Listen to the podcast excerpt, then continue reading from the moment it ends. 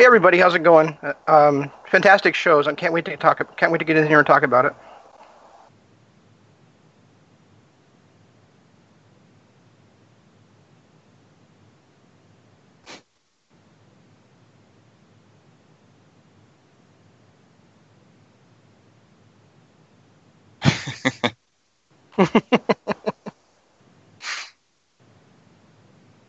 Hello and welcome, ladies and gentlemen.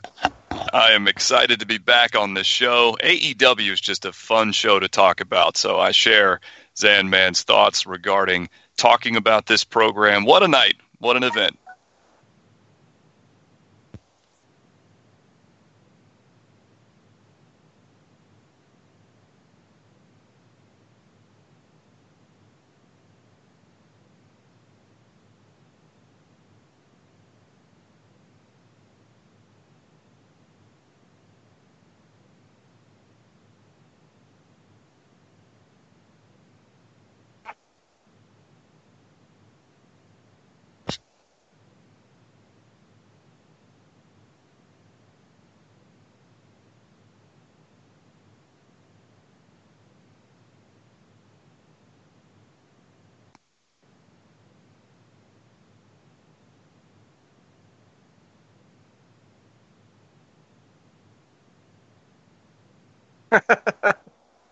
Took place in the same venue, did it not? That Bash in the Bash at the Beach '96 took place. I, I believe it is. Well, that may not actually be the case, but obviously Daytona Beach has got that bit of wrestling history.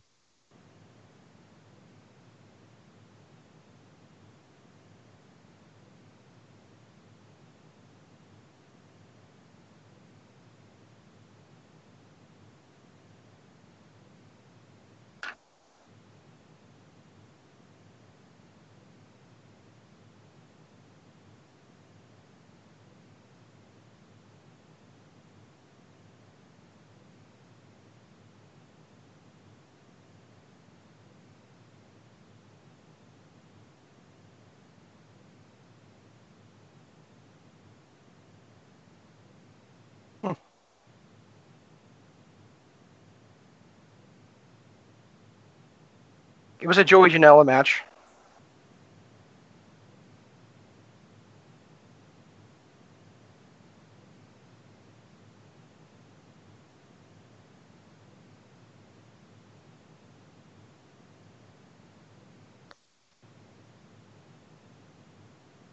Right. I mean, Joey Janela is basically known for these death-defying stunts, for these huge bumps that where it looks like it would kill somebody. Um, and you know, you, if you look back to All In, he took that huge bump off the top of the ladder from Hangman Page, um, where Page did the what's now called the Dead Eye off the top of the ladder and drilling him through there, and a couple other spots that just were were awful. And and this was like this was like that, but also combining Moxley's CZW character as well, and uh, just just I, I loved it. I thought it was an incredible hardcore match, um, and I've seen a lot of hardcore matches in the last week or so. Watching um, like three uh, Sami Callihan matches, one on MLW, one and then two from Impact. Um, and uh, this so out of the four hardcore matches I've seen in the last seven days, I th- thought this was the best one.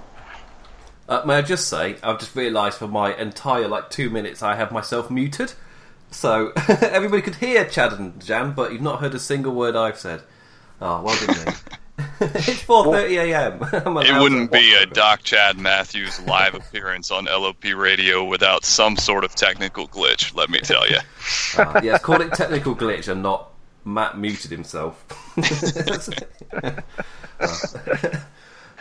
The, uh, Yeah, the you know the, yeah. the, the couple the couple of spots with the with the barbed wire uh, table were just like I, I said, oh my god, like like like literally like I, I couldn't believe they did those spots. And then that stuff with the thumbtacks where you know Joey Janela stepping on the thumbtacks with his bare feet. It's like Christ. Oh, oh yes. Like I, yeah. So I did watch the Joe Janela shows and the ilk over the course of WrestleMania weekend. So I've seen this kind of wrestling a bit more recently. But yeah, even I was like when they're doing the feet when they teased doing the feet spot with the thumbtacks on the mat. I was like, oh, please don't actually do it. no, I'm just so used to WWE where they tease something like that and not do it and then do a much safer bump or something like that. Or Chris Jericho will take a really safe one on his back and he'll just get a few on his back and it won't be anything that bad. Nope, they did it. I did. Nope, did. Wasn't a massive fan. Uh, but Doc, for someone who's like you, who's a bit more, I was going to say, the fandom was more based on WWE for a really long time, and he just now branching out. Uh, what do you think is this kind of main event, which you see a bit more on the indies, but it's not really a mainstream thing at all? Well, what was inter- interesting about it from my perspective was, I mean, you guys are talking about having seen one, a match like this in the past week or so. I can't recall having seen one like this this decade. I haven't. I can't recall seeing anything quite like it since the the Mick Foley and Randy Orton match in at Backlash 2004. I mean, as a WWE dominant fan for so long, I mean, this is the first time anyone like me has seen this in a long, long time, and I love it. I mean, I, I think it's a great change of pace. I've always enjoyed hardcore wrestling, going back to retroactively early in the in last decade, looking back at ECW's library. You know, I, I think this type of match is incredibly fun, and I think it, it it catches you in a different aesthetic way. It catches you different emotionally than anything we saw on the last show. I mean, obviously the the sort of hardcore, the the brawling element. We saw a lot of brawling in the Dusty Rhodes versus Cody Rhodes match at um, at Double or Nothing. But I mean, this is just something totally different than that. And for my tastes, I, I think it's here. Here's the thing: I've always felt like great wrestling is great wrestling, and that there's just different types of it. But that I mean, that second book that I wrote was all about sort of identifying the key characteristics that shape all sorts of great matches, hardcore like this, or something like the Bucks and the Lucha Brothers from the last show, or or anything else we saw on this show or as a WWE dominant fan in a really freaking long time. So I think it's awesome, and I thought that this particular match was awesome, and I think that uh, there's a lot to talk about from it, in my opinion. I thought Moxley had a standout performance, and if this is Joey Janela's thing, then good for him, man. I respect the hell out of that. This is it's not the kind of wrestling we've seen on the mainstream in such a long time. And I don't. Of course, I was a kid at the time, so never, I never experienced the heights of ECW. But like WWE kind of adopted a bit of a hardcore style into some of their stuff in the mid two thousands, from what I remember as a teenager, kind of watching that stuff. Not to make you two feel a bit too old, but it was. Yeah, it was. It's kind of it's been such a long time since we've seen, seen anything like this on a mainstream scale that it felt refreshing, even though I'd seen it within the last couple of months. Because yeah, this is Joey Janela's thing. He he can wrestle like just a standard match. He can do comedy really well as well. But this is kind of his bread and butter. This is what he likes to do, and it's very very interesting to see it in the main event. But especially when he's opposite the former Dean Ambrose, a guy who was synonymous with these really violent matches. Like this was, I was a bit worried he would do some of the stuff, or at least hint at some of the stuff he was doing before WWE. Basically, what you saw in this match was nothing compared to what he has done elsewhere uh, in the past in his indie days. Uh, so I was kind of happy it stuck to a more standard hardcore match kind of like rhythm to it and everything. So that was a lot nicer. But it was, yeah, it was still very, very refreshing to see something like this. Uh, for Jon Moxley, it was really weird because this was kind of his character establishing match, which, or or at least presence establishing, and it's, it's quite interesting to see uh, that Joey Janela himself got a lot of elevation from this, rather than them focusing on Moxley, and that that's really something I got from this event. Whenever it was like the bigger star versus someone who's maybe not high up as in there, it wasn't about just establishing the bigger star the guy they were in there was with them as well got a major rub. Uh, that happened like early on in the card, but like it's great for Joe Janela. He got this amazing showcase. Yes, he got to do some quite dangerous shit with the foot, and then landing on his butt on the outside and everything. But what a star-making performance mm. from him! You know, I mean, yes. that's yeah, I had never seen him wrestle before in my life, and and this is what he produces. I mean, jumping off ladders, taking stuff that I had not associated with anything I'd seen in a decade and a half, and bringing it to the forefront in such a, a major role. I mean, opposite Moxley in the main event of this show. I mean, that's one of those things you talk about the in your house pay per views from the past. I always loved that about in your house. It was like, okay, the top stars are going to face the top stars at the big shows, but we're going to get to see some guys test it out in the main event setting and see how do they handle the pressure. And you know, I don't know how how much you would equate having extra pressure on you from being in a bigger setting with more eyes with more eyes on you than perhaps ever before.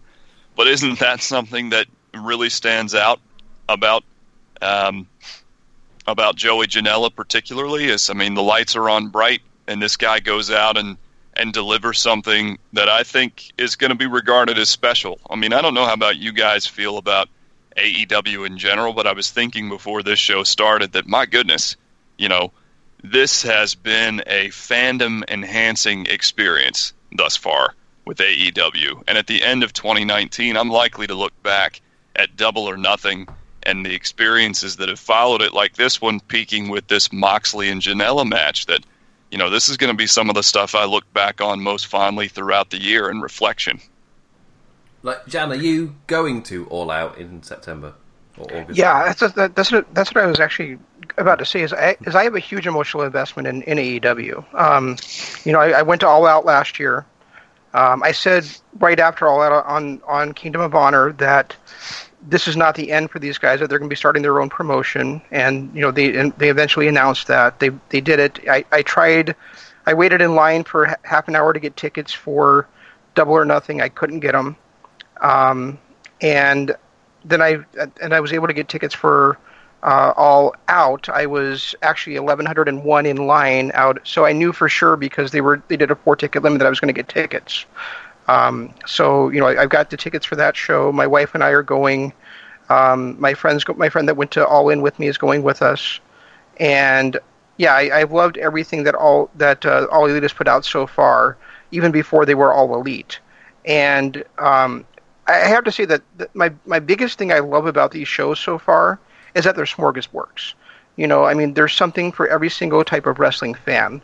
Um, Chad and I are both fans of pretty much every style of pro wrestling, and um, but it doesn't matter whether you are or not with these shows because you're going to find something on these shows that you love. Um, if you don't, then you're probably just too conditioned by the, by the WWE style. But even if you are, there's stuff on here that is you know is WWE style to it. So um, if you don't like what what AEW is doing, um, it, it's hard for me to believe that there's you can't find something in there that you're going to going to enjoy. And I've enjoyed pretty much every aspect of them so far. But like I said, I think that there's something on here for everyone, and I think that's a huge boon to that organization so far. Yeah, that was one of my uh, like big praises coming out of Double or Nothing was the variety that was on show it really did come across as so many different types of wrestling and types of match as well that there was something for everybody, which is something that for WWE, for all the credit we give it, they've got the WWE style and he wrestled the WWE style, which is also kind of something that happens with New Japan. Like, like yes, I love the uh, Best of Super Juniors and the G1, but I hope you like Pure Wrestling because you're going to see it ten times in a row. and that's the kind of uh, a well, compared to AEW, where every single match was different and distinguishable from each other to quite a degree, like you can't say that the uh, real main event and this in the uh, after dark main event, whatever they call like, after lights out, that was it, main event. Like they couldn't have been any more different, even though they're on the same show. They're with mega stars, and obviously at the end, the two biggest guys from each match did have a kind of face off with interesting ways that it went. um, yeah, yeah, Chad. What did you make of the Omega beatdown after the match? As he, it was a mixture of like building up the hatred and the angst and everything, and also Omega's slightly jokey side also came into it as well. Yeah, I think that they needed to do that. It, it struck me during the, I guess we'll call it the semi-main event or the official main event, that uh, you know, Kenny Omega was in a very light-hearted mood considering what happened to him at the end of the last show. So I think to tie up that loose end, they needed to do it. And I, I'm of the opinion that, you know, Kenny Omega being the best bout machine in New Japan, I mean, what the guy did there was incredible and, and, and sort of something that has defined the legacy of who he is to this point. But we're coming into the AEW experience. And I think there are a lot of people out there that are coming more from my uh, my more popular styled fandom, I guess you could say, with WWE. And they're thinking, okay, tell me who Kenny Omega is. What's this guy about besides just having great wrestling matches? So it's opportunities like this, simple as it may be, to come out after the main event and beat up Jon Moxley. That I think that's the type of thing they're going to need to do to, you know, present Kenny Omega in a more serious light without the belt on the line. Because I mean, that sort of is what became uh, my opinion of Kenny Omega when I would watch him wrestle. Is like, what's this guy about? He's about winning, and he's about being the IWGP Heavyweight Champion. Since he's not in the title picture, they're going to have to do something to make it clear what his motivations are beyond just winning. And so this was a good step toward that. I didn't think it was anything special. I don't think it needed to be. I think it nailed it I think it nailed what it needed to do. Like I personally feel like it's the perfect feud for getting people into AW at least especially Kenny Omega, who's looking to be the immediate kind of top guy uh, out of everybody. It's like because there'll be so many people will be tuning in to see Moxley, or there'll be WWE guys so they'll know Moxley, but they won't know Omega, or and having Omega, arguably like one of their biggest stars, who's never touched WWE, wrestling the WWE guy, it's kind of a perfect exposure for him, and it will be like their match at All Out, which has been confirmed, which is uh, like an amazing, like as if they needed to try and sell the tickets. just, oh yeah, yeah, indeed. Yeah, like uh, yeah, Moxley and Omega's like already been announced. The tickets, I think, they might have already sold out when they announced it. but no, no, they announced it the day before tickets went on sale. Oh, the day before they went on sale. Ah, yeah. just just so they could see if they could sell out a one hundred thousand stadium rather than the Sears Centre. uh, but yeah, it's it's a really good way to draw in those WWE fans and showcase their guy when they do it which is kind of what the is it to a lesser extent it's kind of what's happening with the AEW guys and the indie guys right now. Uh, so it's on a lower level, or like the level down from the WWE to AEW. But the AEW to indie guys, like we saw tonight with Cody and Darby Allin, or, or of course Jon Moxley and Joe Janela, it was that AEW, you tune in for that AEW guy. He's the reason you've come in, or of course Jon Moxley.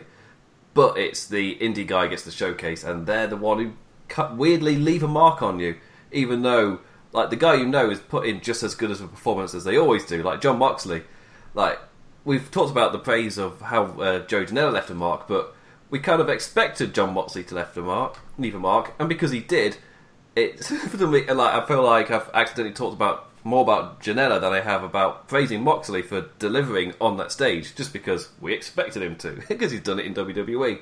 But for him to do that, it obviously means a lot for AEW for him to actually nail it. Like, especially as somebody who did watch TNA for quite a while, it, it became a common feeling of oh, initial excitement of former WWE guy, then immediate oh he doesn't give a shit when you see them wrestle.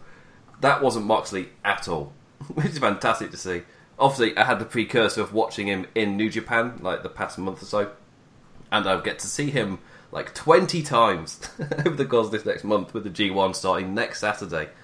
Oh, wrestling's moving so fast nowadays. it's, it is. kind of awesome.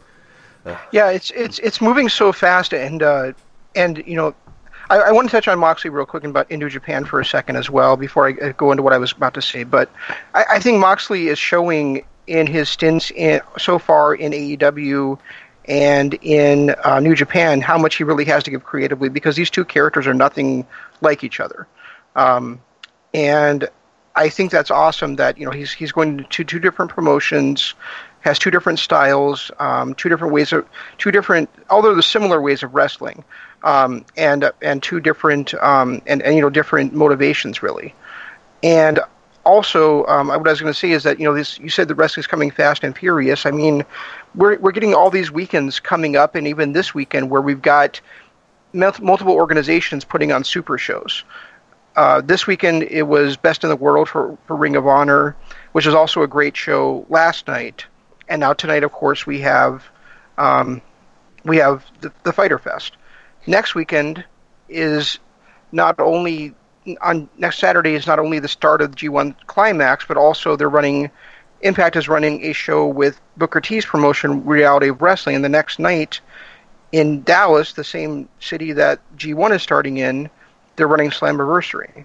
And then, of course, on the weekend that we have coming up um, for All Out, on that same night, not only is New Japan running a super show with uh, Rev Pro, but also WWE is running their second um, NXT Takeover event, and it was just announced this week, an NXT Takeover UK event, I should say, and also it was just announced this week that uh, WWE is going to be running the, or is going to be airing the 10th anniversary of Evolve the same night as Fight for the Fallen. So, I mean, as a wrestling fan, you're getting something seemingly every weekend that's going to appeal to, uh, you know, some some part of some part of the wrestling fan base. It's it's kind of amazing. It's pretty awesome like the phrase I used was there's so much wrestling that it's like kind of a consumer's dream. Like if you if you don't enjoy one pay per view on a weekend, there's another one right round the corner. it's just like that is a that is a consumer's dream to have so many different choices. Obviously, I live in a world with consumer protection law, so I have this anyway, in a way. Uh, but it's yeah, in terms of wrestling, it's awesome to see. Just so many different options and like as a, it's getting it's going to get to that point where we're not quite at it yet. Like we see with WWE, where they're evidently changing things and trying to come up with ways to make it more interesting. But once the competition is there, like head to head with them every single week, like as a consumer, that's the dream scenario where they're kind of trading punches and, like, pardon the pun, like evolving each other to get to be better and kind of change and adjust. Uh, which absolutely that is yeah, it, that is the consumer's dream, and like I can't wait for October. Like I don't know if uh, I need to kind of talk with you the laws of paying people to maybe just do a run of live shows on the first week of October because Jesus Christ, that is looking to be a very monumental week in wrestling. With uh, AEW, I think there's rumours starting that they're going to start that week, like the first Wednesday in October, and then the, like two days later, you got a WWE's debut on Fox so that is a major week in wrestling, which is going to be like very very exciting to look out for. I feel like Indeed. I've drifted a little bit. I was talking about. Yeah, let's go back, Zan. Yes. You were saying. I want to hear what you had to say about Moxley because I got a point I want to make as well. Well, basically, basically, I just I just love the fact that you know he he left WWE not because of the money. You know, he said he was he said he would let he would have left them even if there was no other wrestling organization in the world because of his creativity because they wouldn't they were stifling his creativity.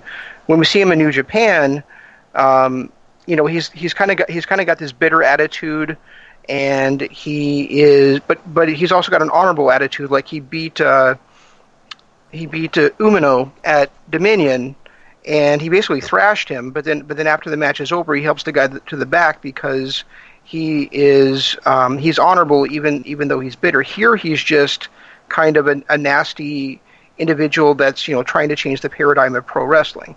Um, and you know, the different different tights, uh, a different wrestling style overall. And I just love the fact that he's that he's you know he's kind of putting his money where his mouth is, um, and that we're seeing from him what we weren't able to see when he was wrestling for WWE. When looking back now, question for you guys. With what Kenny Omega is supposed to be for this promotion, or at least what we assume he's supposed to be, I mean, it was a big deal. Him, they made a big deal of him coming on, not like it wasn't obvious that he would join um, this promotion, but I mean, they presented him in a light where it was like this is going to be one of our big stars, if not our biggest star. And then Moxley comes in, and because of the podcast and the New Japan stuff, what he's got coming up between now and the end of August, I mean, Jon Moxley's the hottest name in the game right now. So you look back on it, what is it? Would it maybe have been a smart thing for them to just? I mean, they didn't have to do what they did in regards to um, the matches that set up the championship bout for All Out.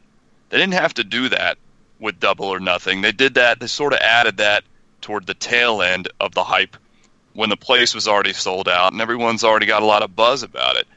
In hindsight, do you guys think it would have been smart to hold off, let see how double or nothing goes when we bring in Moxley here? And because now it sets up to me the match between Moxley and Omega, the subtext in my mind is that this is sort of a battle for which one of these guys is going to really be the one to take the ball and run with it at the beginning of this promotion's life. Because to me, Moxley's the guy you build around. I love Kenny Omega, but Moxley's skill set and his name value and the buzz that he's got suggests to me this is the guy that really should be coming in as the champion. And we had all those concerns, and we talked about him on the podcast about how it wouldn't be the right call to bring in a, a, a recent WWE guy because of perhaps like what Imp mentioned with the the Impact promotion and, and how WWE's former stars would go there and it just didn't work out. Moxley's come in and, you know, love the name of the finishing move, the paradigm shift. Uh, you know, he's shifting paradigms. That's what he wants. That's his goal. That's what this promotion embodies.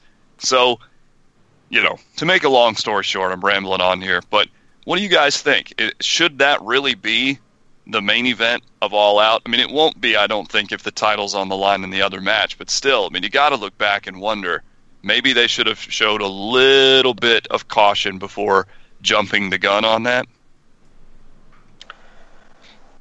Um, first, first of all, I, I don't like the way that they set up the championship in the first place. I, I don't like the I don't like setting it up so that you know the winner of one match faces the winner of a battle royal. That that was really to me that's that's the wrong way to set up a championship overall. Um, and I and I do think and I do think it was kind of a knee jerk reaction that they did, like you said, Chad, where they it was just announced basically the, the last week because of what happened between between the organization and Pac. Um, you know, it was originally supposed to be, you know, all, all things point to that they were going to do some kind of a of a tournament, and it was going to end up being, you know, probably Pac against Page in the in the finals of that of that tournament for the championship. That's that's what they've been setting up basically all along. Um, and then they kind of they kind of you know made a hard left and and and changed everything. Um, I, I do I do still have concerns about a former WWE guy being the the number one guy in the promotion to start off with, but I think they're going to end up doing that anyway with Jericho. I, I think that they're kind of they kind of put themselves in a spot where by this knee jerk reaction they did by the you know by the hard left I mentioned, where they're going they're they're going to be have haters no matter what they do. If Hangman Page leaves with the championship, people are going to say, "Oh, well, of course he left with the championship. He's he's friends with the with the elite, or he's one of the elite." If Jericho leaves with the championship, people are going to hate on it, saying that it, they gave the title to a former former WWE guy.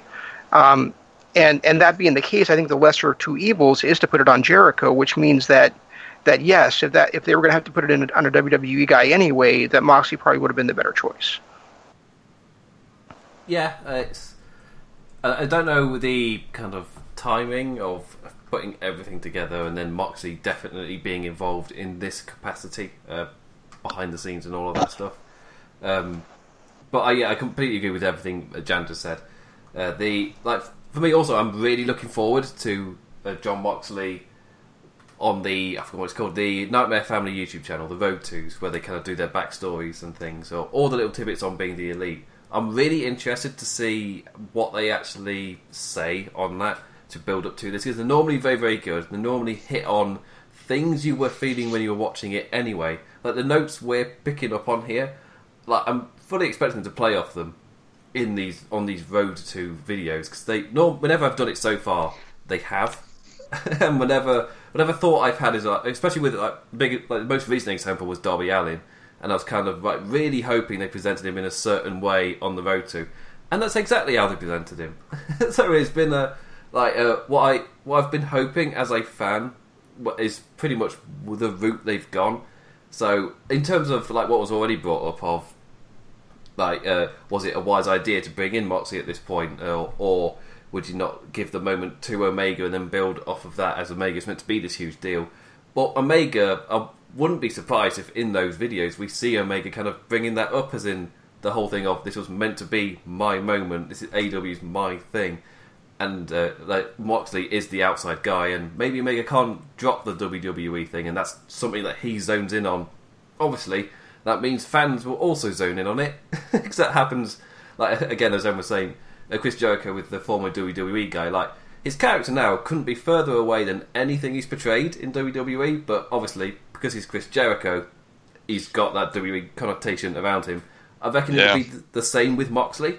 So even though his character is so far away from anything he was doing in WWE, it's the hype, it's his popularity that was gained in WWE which kind of gives that connotation. And when anybody brings it up, because that's another thing with AEW is they seem to want to be touching base, I guess, with the wider wrestling world and I guess reality in general a bit more than WWE does with their own. WWE's kind of on their own weird universe pedestal where they're not, they're kind of connected but not really. Whilst AEW seems to be a lot more grounded, but a lot more open to communication on like social medias and things, and with their like a really good example is the mailbag on BTE.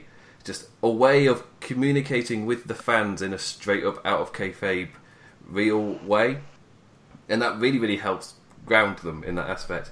Uh, yeah, I'm rambling a bit, but yeah, I'm really really excited to see where those videos go in building up to this because there's so many routes, but I do expect them to touch upon all of the points that we've brought up already, just to make it like that bit more interesting. Can we But- talk about Darby Allin next? Uh, yeah, I've, I've already drifted like two or three times. He left a mark on the show. But yeah, the main, the faux main event was uh, not the faux. Well, I guess the doesn't matter. The light, lights out main event, that one. It, yeah, it left a mark in a really, really good way as something completely different once again, which is what AEW's making their name in kind of so far. Uh, yeah, I'd only say avoid it if you're like you can't take any kind of hardcore whatsoever. Like if the hardcore match on the pre-show was too much for you, don't check out this one. and also don't watch any. Tom. And, and, uh, if the hardcore match on the pre-show was, was too much for you, don't watch Tom and Jerry either. Right then, Cody versus Darby Allin. Uh, first, I want to say yeah, someone picked up that with Cody's entrances, they found a cheeky way to call him Cody Rhodes without actually saying it. Is where they I loved that. I Yeah. thought that was great. There might be a new doc who tweeted that, but it's it was like it's Cody and Brandi Rhodes. I was like, ah, see what you did there. Hi, you cheeky little. That's working around copyright in a very smart way. But And Justin said it perfectly too. It was like Cody and Brandi Rhodes. so it was. I loved that. Th- There were a lot of little touches like that on this show that I will probably forget before I get the chance to mention them. But they're, you know, kudos to them. Intangible qualities for these AEW shows jump off the charts. would say my, my favourite, probably Justin Roberts bit was the round one fight. Yeah. just before the they are the gaming crowd They are. popped like mad. Oh. You know, you know, you know, watching watching uh, Double or Nothing and watching uh, this show tonight, Fyter Fest. Um, it reminds me how much I missed Justin hearing Justin's voice every week. He was awesome. Yes. Second favorite of all time. Yeah, Right, so behind behind, behind Michael Buffer, right? Right, so No! Dar- uh, Darby, uh, my brother loves. Or what's the MMA one? Bruce Buffer. Buffer is it? Yeah, it's just, I think it's Yeah, his brother. Bruce. He Yeah. say, yeah. He is like a, just he's like a smaller version of Michael Buffer, like every way in his mannerisms and everything. But it's, it's yeah. Ah. Anyway, Cody versus Darby Allin. So we've already brought this up a few times. You can that's kind of a sign that he's this match left a mark on us. Not as big as the marks that Darby Allin's going to have on his back come tomorrow. Jesus Christ, that man is Oh, man. mental. Wow. Yes. So, Doc, like in terms of like, what was it that actually truly left a mark? Was it more the the kind of presentation, everything, or like when the match got going and you kind of got to see Darby Allin in a bit more depth than just his like kind of characterful entrance in a way. Oh man, there were several things about that match that I loved, and I honestly I don't know that if I if I'm honest with myself about it, that if I rewatch this show at some point in the near future, that this doesn't end up being by far my favorite match because I thought from a storytelling standpoint, this was yet again featuring Cody, the best match of the night. I loved several things about it. I loved how the the early story was told where Darby Allin is clearly motivated and it just the contrast between the way these guys look. I mean, Cody if if ever there was a guy who looked WWE but isn't WWE, it's it's Cody. And then here you've got Darby Allin, and he looks like a giant compared to Darby Allin. It reminds me of what Chris Jericho used to stand in the ring with Rey Mysterio. It was like Chris Jericho is small. No, he's not. Look at him next to Rey Mysterio. Cody's not a huge guy, but Jesus. So you've got that natural aesthetic dichotomy between them. You've got that natural sort of natural sort of arrogance that would come on Cody Rhodes' part, where he likes this guy, but I mean he's not expecting to lose to this guy. And you go through the the crux of the match, and they're telling this story where Cody's trying to get a little bit more aggressive and a little bit more aggressive, and he just can't put him away. And thank freaking God for the time limit coming back because the time limit was a huge part of the emotional stakes that evolved during the course of this match. I haven't seen a double countout, or not a double, a, a, a time limit draw. I can't recall seeing in. I feel like it's been 25 years. So I mean, it's just so refreshing to have a match that does all the little things well and is aided by the rules of the promotion, making winning and losing matter to a point where you don't want to to, to waste time in the final five minutes of a match because you got to put this guy away, and then you can't. He gets frustrated, and then you know all the post match happenings. Talk about the bell to bell or the presentation implications, brother. It's the it's both. It's the presentation before, it's the presentation after. Uh, that part, I think, is obviously going to generate a lot of controversy if my perusing of Twitter right after it happened uh, is any indication. The chair shot, unprotected chair shot to the head. Really, a lot to unpack here, but those are my initial. Uh, those are my initial words. Right, Jan, have you uh, have you been watching a bit of MLW, so you're a bit more exposed to Darby Allin? Uh, Darby Allin has not been on MLW actually, um, oh. but yeah, I, I, watch MLW every week. It's, it's, the best. It's the best weekly wrestling show uh, storyline wise. If, if you're not watching it, you should be. That works um, if I'm not. no, uh, Darby Allin actually kind of went from Evolve to um, to AEW, and and he I saw some good stuff. He had, he did an Evolve as well. Um, also, if you watch the uh, the Viceland TV show The Wrestlers. He was on one of the episodes there, um, kind of kind of focused on um, talk about the, the future of, of pro wrestling. And then they were talking about Evolve, and he was one of the guys that were featured on there as well. Um, before the uh, before the Fatal Four Way match tonight, and, and I will get back to Darby, I promise. Um, my a buddy of mine uh, texted me that he really liked Jimmy Havoc's, or he, thinks he's really going to like Jimmy Havoc, and I and I said I really don't like Jimmy Havoc. The same thing I told Chad a few weeks ago on Twitter. Um, and then when um, when Darby was being announced was being announced for his match against Cody, he texted me and said this guy's got a weird look to him, and I replied, Darby Allin is what Jimmy Havoc wishes wishes he was. Um, mm. I think Darby Allin is absolutely fantastic. Um, he, he's uh, he's so good at storytelling. He's so young, but he's already got all the basics down. Um, it's it's like watching a prodigy in there. And Evolve had a couple of guys like that. Another guy that's that's like that is their current champion, Austin Theory, um, who just they just have picked it up at such a young age. What it means to be a pro wrestler, the psychology of it, the presence, where you got to be at all times in the ring, how to sell, um, how to how to make the audience care and he was absolutely spot on in this match in all of those things, uh, all those uh, aspects. And and yeah, I mean Cody is absolutely a master as well. Um, I agree with Chad that he's he's proven. Um, but this is part, you know, this is part of the smorgasbord thing I talked about. Is is Cody's kind of got he's kind of in that centerpiece of the show. He he did that at All In. He did it at Double or Nothing. He did it tonight at Fyter Fest, where he's kind of like right in the middle of the show, um, having that psychological type of match, where um, where it's just got the storytelling aspect to it, not the spectacular high flying type of stuff that you see on, on with the with the other guys or. You know the, the technical style. He's more telling a story in there and he really gave everything he could to Darby in this match, and Darby, I think, took full advantage of it.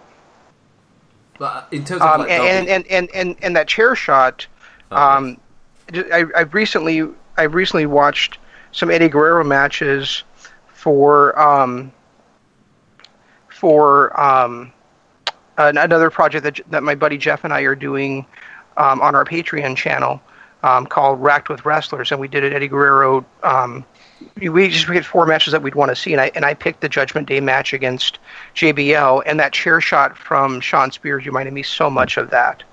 Um, you know, I mean, I mean, I, I watched that and I was like, Jesus Christ, that, that's just as bad as the JBL shot. And and so the re- the real concern, so the concern that that uh, you know that JR and um, um, Excalibur were, and the other guy, whoever was, was else was with him, was were displaying. I was feeling the same thing as I'm like, that's just like what happened to Eddie. Um, so I, I really hope that Cody's you know okay from that shot, and because I think I think it was a little bit harder than they probably were intending it to be. It's um, I feel like the presentation of that was done so damn well, uh, to the point where you could go on Twitter and see people like legitimately concerned, obviously with what we know about uh, how th- how he's not really not very smart to do too many of those uh, chair shots to the head, if any at all. But uh, the way it was sold was done so well and so kind of realistically. Like with WWE, it feels overproduced, and it i- if they were to do something like this today, I get the feeling that it'd be very easy, or at least it wouldn't feel real. Like to be fair, even when it is real, like Braun Strowman pushing over a truck, is like the still footage of that is amazing, but they cut it so many times it feels fake when you actually watch the WWE version. It's like, what is wrong with you? What are you doing? it looks amazing with the one shot. Uh, so with a thing like this, I get a feeling it would feel overproduced in WWE just because of how they produce things. But over in AEW, it felt real to a point of like that it was, it was, it was just done so so well, and he really did. And they even brought up like how dangerous chair shots are, and what, like why you've got the rules to not allow that in place. So I don't know if um, they were in a way making them bringing in those rules part of a storyline in a really weird way. Like the advantage of this is only a storyline you can tell when a store when a company is starting up and they're putting everything together. Like this won't work in half a year's time when they got the TV show. This will all What a beautiful touch.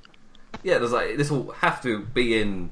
This is what be in place by the time television's on. But yeah, to have then Cody maybe come out and say this sort of thing, uh, and of course that makes Shawn Spears this kind of dangerous guy. Like, will he do it again when he comes in? Even though we've got these rules brought in, will he give a shit? It's, like, it's quite a. It's a very very interesting dynamic, and of course you've got just the basic thing of they were friends, and we don't know why Shawn Spears attacked him like that. Like you can immediately think of reasons, which is why it's a good story. like im- immediately, you don't know anything, but there's enough in there beforehand that it could kind of lead somewhere and make sense. Like Well, on, on one of the on one of the Road to Fyter Fests, Shawn Spears was talking about, you know, trying to become a star, and Cody said, "Oh yeah, he's he's he's a good Oh, yes. he's a good hand. He's gonna he's gonna be a good coach um, for our guys." So I, I think that's probably what where where it's going to stem, end up stemming from. Um, and when I saw that happen, I was like, "Oh my God! Don't tell me Shawn Spears is who Cody's going to be facing at All Out." And this com- this has completely, of course, turned changed my mind on that. Um, and it's the second time they've done that because when, when it was supposed to be him versus Dustin, I was like, you know, when I when I first thought that's probably to, was going to be the case, I was not sold on that whatsoever. I thought, really, why would why would Brandi have been have been saying on all, on all these episodes, well, you can't have this match, you can't do this, and and then all it took was a Cody, you know, a, a Dustin episode and a Cody episode to again completely turn me around on, on that too. So I think AEW is very good at, at making things that you wouldn't necessarily want to see, something that you're desperate to see. Absolutely. I'm uh, when Shawn Spears walked out there, I I immediately was like, really? All right, fair enough. You know, because respectfully to the guy, you know, um, a quick aside here. One of the things I love about New Japan Pro Wrestling is that the near countout is ridiculously dramatic with the way that they announce it. It's like 13, 14, 15, 16, 17, 18. And, and, and, if, and thanks to Shawn Spears, we haven't gotten anything close to anything like that in mainstream wrestling because he makes everybody yell that godforsaken 10, 10 chant. 10. So 10. it's nice to hear the blanking, you know, uh, count out count once again. So, but but that's the kind of stuff that unfortunately went through my mind when he walks out there. Is oh great, you know, more ten chance, and you know with but but here was here's the thing with the chair shot, and if that wasn't intended, then you know they should thank the wrestling gods that it worked out the way that it did because I don't think that people are talking about that as much if it were not as violent as it turned out to be. 12 stitches, no concussion was the last tweet that I saw, and it was from AEW's official Twitter account before I logged on to Skype to do this call. So he's okay. Um, you know, I loved the fact that they mentioned CTE on commentary. Here's the thing about this to me people have asked a lot, and it's a valid question. When they say it's going to be sports centric, what the hell does that mean? This is how it's going to be sports centric. It's because if someone gets a chair shot to the head, they're going to talk about it like people would talk about it. They're not going to talk about it in this canned, really sort of hammy bullshit way that they that the WWE announcers do it. They're going to talk about how it's not safe and they're going to talk about the implications of it and what it could mean to the wrestler involved so that what's being said adds a an auditory emotional layer to what you're seeing visually when Cody's trying to get back up and get out of that arena under his own power. So I mean, I think real, that you're that, talking about real real drama versus melodrama. Yeah, you're talking about something that is so well judged so far, in my opinion. AEW's presentation. Um, eh, but that sports centric little touch on commentary, it's like, it doesn't matter if JR can't call the moves anymore. He can sit there and add his little tidbits like that, talking about, you know, what it might mean for the wrestler. He's got a match in two weeks and all that jazz, you know, the concussion protocol. I mean, that, that type of stuff took something that may not have mattered all that much by the time this show was over and turned it into one of the top two or three talking points of the show. So here's a guy in Shawn Spears now that has a golden opportunity on his hands to, if he wants to be a star, here is your shot. Yeah, and I feel like the broadcast team really did uh, play off with each other really, really well. Like, this was a like great. This match was a great example of it where you got, as we were just talking about JR's uh, strengths, and of course Excalibur kind of fills in those gaps where if JR doesn't know the name of a move, you can bet your ass Excalibur's going to know it, and he's going to know it. He's going to like with a uh, Kassius Ohno almost level of its full history dating back to the 1970s. like Excalibur will know it. he is that knowledgeable in like this, the wrestling world. And then you've got oh Golden Boy, who I know from like the video game world that's kind of where I know him from. Like, he's normally a presenter or a commentator on these esports, and like his kind of world is taking something which could be normally seen as something not particularly hype, but then it's his job to make it as hyped as possible. that's what he does. Where you talk about somebody entering a combination on a game controller and he makes it seem like the most badass thing in the world. That's his job. so him bringing that ability so he's kind of like a hype man on the commentary team. Uh, but I liked course, him. Yeah, I thought you were compared to um, Alex. Was it Marvez or Marvez? Whatever his name was. Uh, he was a major improvement. But the most important part was each person kind of had a distinct purpose for being there, and that really worked. That's something that I kind of can criticize WWE for. Is sometimes they'll have the three person booths, but sometimes the third person just feels like they're there as the oh commentator. Whilst in this commentator booth, each person had a purpose, and that really, really helps. and then, and this was a per- the Darby Allin Cody Rhodes match was kind of a perfect example for it. Where yes, he did have a few moves for Excalibur to call out, but it was just the like the building of uh, Cody Rhodes beat. Just really, he just couldn't do it, and he could see the pain on his face. And of course, he was hurting because of the uh, work on the hand, which I thought Cody sold sold really well because he did the selling subtly. Just like um, at first, he just doesn't close his hand, and that's it. he just doesn't close his hand, and then as a viewer, you go, "Oh, is something wrong?" But and that feeds so, and it just built and built from there with Darby Allin focusing in on it. I've drifted away from what the commentators were saying, but yeah, Um, I, just love the build of the, this match. You know, Ch- Chad said when we first started talking about this match that this this is probably going to end up being his favorite match on the card, and it probably is storyline wise the best match on the card. It's also the most important match on the card because because what it did for everybody involved.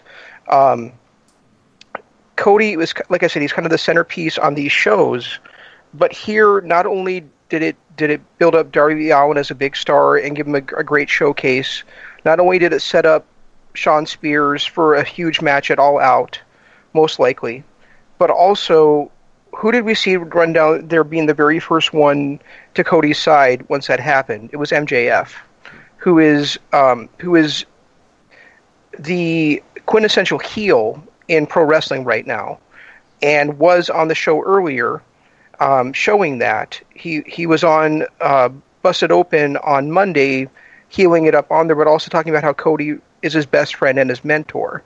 And they mentioned that on commentary as well. That you know is is you know he's he you got to give him credit. He was the first one out there, but you know you still can't really trust the guy.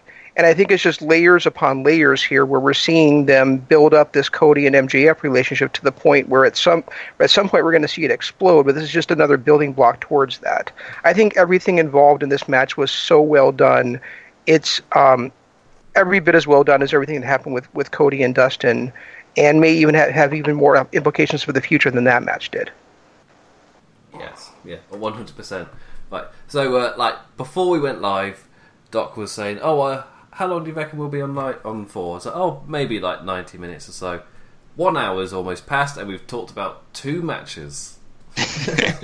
so, uh, have you got long left with us, Doc? I've got maybe a couple of minutes, uh, so I got to sign off here soon. I got to. Right, do you want to give any like a final speech, some final words on this show before you do have to gracefully piss off? Yeah, I will. I, I, will say one thing about the the beginning of the show that struck me. Um, you know, the pre-show was, I thought, obviously very distinct from the main show yet again. And when that main show started, any lack of enthusiasm that I might have had for tonight's show was just taken away in, in, in, an instant when they showed that opening video package. I mean, that opening video package, the way they go straight to the commentators to set up the big matches of the night, just excellently done. Really impressive, the presentation again. This did not feel like a free show. And I wondered about that to myself before the show started is wonder if this is going to look any different since it's not something that has a $50 US pay per view dollar price tag attached to it. They don't have to make the same kind of impression. Their first shot's already been fired, and it was a huge one. I don't know that tonight was set up to uh, to be anything short of just, you know, kind of going with the paces that they established already. I mean, if we had anything that was super super memorable, I think I, I think personally I would have been surprised. I mean, but it, I think where we ended up with was this show that may not have been the fandom altering experience that was double or nothing. But I think that here and now, I, I look at AEW is going to give me an incredibly varied, fun night of wrestling, even if the emotional stakes are lower. So I am really impressed with this promotion, and I'm really excited for the next several months because of them. I mean, I love New Japan. New Japan is great. I look forward to watching the G1 climax for the first time in my life. I will be following it consistently throughout the month of July. But nobody in 15 years has had me more excited in this way that I am about all elite wrestling. So I, I appreciate the experiences that I'm getting from these guys thus far, and I hope it continues. Right, so uh, as my kind of as we're doing a little overview thing, myself and Jan are going to go a bit more into like the other matches because there were like eight or so other matches which we've not touched upon at all. But uh, yes, well, it's pretty much what Doc was saying there for this show. But for me, like the biggest thing about it is that instead of pissing on the companies below them, like the indies, or like you see that a lot from WWE as like the indies, or you came from the stupid indies, or I'm, I'm being PG there, or something like that. With AEW, they look more to elevate the indies or showcase how great they can be. Because a lot of these, all of these people they're showcasing are have been on the indie scene. They are this generation's indie scene, really, and they're bringing a lot of the aspects of that scene to television. Some of it is silly, like Michael Nakazawa. You never see that in WWE. Myself and Jen will get to him in a minute, but they just everything about it is like a massive variety show, and that is really how I talk about the indies. And he brought up New Japan. For me, that's one of my favourite things about New Japan. Is yes, they do sell out the Tokyo Dome every year, and this this coming in like half a year's time, they'll be selling it out twice, which is a bit mental. But they also do Korakuen Hall, which uh, its max I think is like two thousand. So it's a much much smaller stadium or arena, whatever, and it's that really makes other companies more accessible. And that's another, that's the biggest thing I'll take away from this show. Like immediately, like that you got Doc's first impression. My immediate impression was this is a venue which is like a third of the size of Double or Nothing. Would would you have ever known? it's the production was really. I mean it in the most positive way possible. Yes, you could hear that the crowd was maybe not quite as loud, and you could see that there weren't as many people when it did certain angles. But that didn't matter because everything about it made this show feel as important as it needed to to that that smaller five thousand crowd. And if they're smaller shows in between the big one, big ones like All Out and uh, like their August show or their June show, if these smaller shows feel like this, then I'm all for it. That this. I, I really get. That's why I brought up in your house. That's why it really felt like that, like a slightly smaller venue, a smaller s- set in a way. It really, really helped the overall feel for the show which was great. so yeah. Well, you know, even though Double or Nothing was their first, you know, full step forward as a promotion with their their first, you know, footing to to show everybody what they could do, this was their first time where anybody could watch it. You know, I mean, anybody could, that wanted to pay fifty dollars could watch Double or Nothing, or pay forty dollars could watch um, All In. But this was their first time showing anything for free all you had to do was sign up for BR Live, have an account, and you could watch this for free if you were in the, in the United States. Um, so this was really their kind of their they had to put I think a good first step forward for those fans who didn't want to shell out fifty dollars on the last show. Um, and I, and I honestly, overall, top to bottom, I thought this was a better show um, than Double or Nothing. Um, and I and I you know I think the pre-show was better. I think the opening match was better. I think the women's match was better. Um, I thought the main event was better. Um, and I think that while Cody versus Dustin is probably the match of the year, um, you know, and, and is the running for match of the decade, I still think that overall Fight, Fyter Fest was a better show than Double or Nothing, and I think that it had to be at that level or close to it just because it was the first time that they were putting out a free show that people could could could kind of watch and follow and you know get into it and they could show what they can really do and try to entice people to watch their weekly television show or to buy all out yeah yeah and yeah, I th- for I sure we, we all uh, we can say goodbye to Chad now before he has to message us. Uh, Chad, uh, plug all of your stuff where we can find you and all that jazz. Will do, and and agreed with what both of you just said. By the way, so uh, um, great show, very memorable. Um, tomorrow night, I'm going to be having a Sunday conversation on my podcast, The Doc Says, on the Chairshot Radio Network, with uh, LOP Radio's AEW show hosting duo, Shane and Ms. Fan. We're going to talk a lot about Fyter Fest. We're going to talk about the new developments in WWE. We're going to talk a little bit of NWA as well. So that's coming up tomorrow. We're going to basically do that conversation, then release it right afterwards. So it'll be available no later than Monday morning for those of you listening. I really enjoyed being on the show with you gentlemen today. Um, thank you for allowing me to join you last minute. And uh, thank you for listening, everybody, and enjoy the rest of the show. It's been a blast, Chad. Thanks for thanks for joining us. Yes, thanks for joining in. Last very very very last minute with the. Uh, yeah, I've just I've blurry eyed. Just like I thought, Jan was going to message me. Why is Jan messaging me? My eyes are blurry. I'm tired. it might be Jan. well, it's been a pleasure, gentlemen. Take care, everybody. Adios, Chad. Uh, and you can follow Chad on Twitter at the Doc LOP if you want to hit him up like immediately or whatever. If you immediately miss his voice and just want to read his words, follow him on Twitter.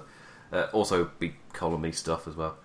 Anyway, yeah, you know, I was, I was also going to, you know, I, would, was, I would have asked Chad if he was signing off if he knows, if he's aware who the newest signee is to the NWA because it happened. It was announced last night on, on Best in the World that Eli Drake is yes. now part of the NWA. My favourite thing was the um, Impact Wrestling. There's a very niche section of the Impact Wrestling fans who, for some reason, seemingly believe everything every other wrestling company does is to have a go at Impact, when the reality is none of them care. but they're saying, oh, of course this was announced on a Friday because that's when Impact were having their latest special is airing on a Friday. But oh, the truth is that Impact Wrestling doesn't need Eli Drake. Which is, it's like, no, that's that's correlation, not causation. that's. Uh, well, okay. you know, I, I, do follow Impact, and, and I would say that they're probably right that they didn't need him. I mean, they they, they weren't really using him when they st- when they still had him. So. Hmm. Yeah. Anyway, is looking great. Um, yeah, if you're not a fan of intergender wrestling, then you probably won't. But I am a fan of intergender wrestling. It's, when it, and Tessa Blanchard is put versus Toby Callihan. It's got everything about it, which is intergender wrestling done right. so I'm really looking forward to that. Anyway, my my, my favorite current women's wrestler versus my favorite current male wrestler. So that's going to be pretty awesome for me. So. Yeah, like easily my favorite female wrestler outside of I guess the, the big WWE uh, women who are like really pushing the envelope. Like Tessa Blanchard is for me up there as one of the best of this generation. So yeah, just just because she's in Impact that she's obviously not getting talked about as much, but eventually she will be. She's still relatively new to the wrestling world in terms of like years in the business. So it's amazing to see how good she is at this point already. Like, obviously, she's a Blanchard, so it's in her blood, but she's yeah, she's advancing really, really nicely. So, first off, we got a pre-show to talk about. We're going to go through the other matches because we talked about Darby Allin and Cody, and of course the After Lights out main event. But now we have got oh Jesus Christ, the sun's really bright outside. this is really weird. Uh, we have got we have got the private party versus SCU versus best friends in an opportunity to win an opportunity at a future show match. I guess it's the best way for me to explain it. So, yeah, I think this was, this was an opportunity to get into a match which is for an opportunity. So, private party SCU best friends this match was very very clever in that it was it seemed like just a fun pre-show match but as soon as it kind of started to hit its gear it was like oh wait this is two established teams versus a different team that's not been established and nobody knows and this has turned into really making them look like stars even though they're going to meet the pin private party really got over and uh, rich latter was tweeting because he was there live and apparently private party were really over uh, in the stadium so that was really really good for them but uh, yeah, Jan, what did you make of this opportunity to win an opportunity with confusing, confusing stipulations, but just a fun triple threat tag match?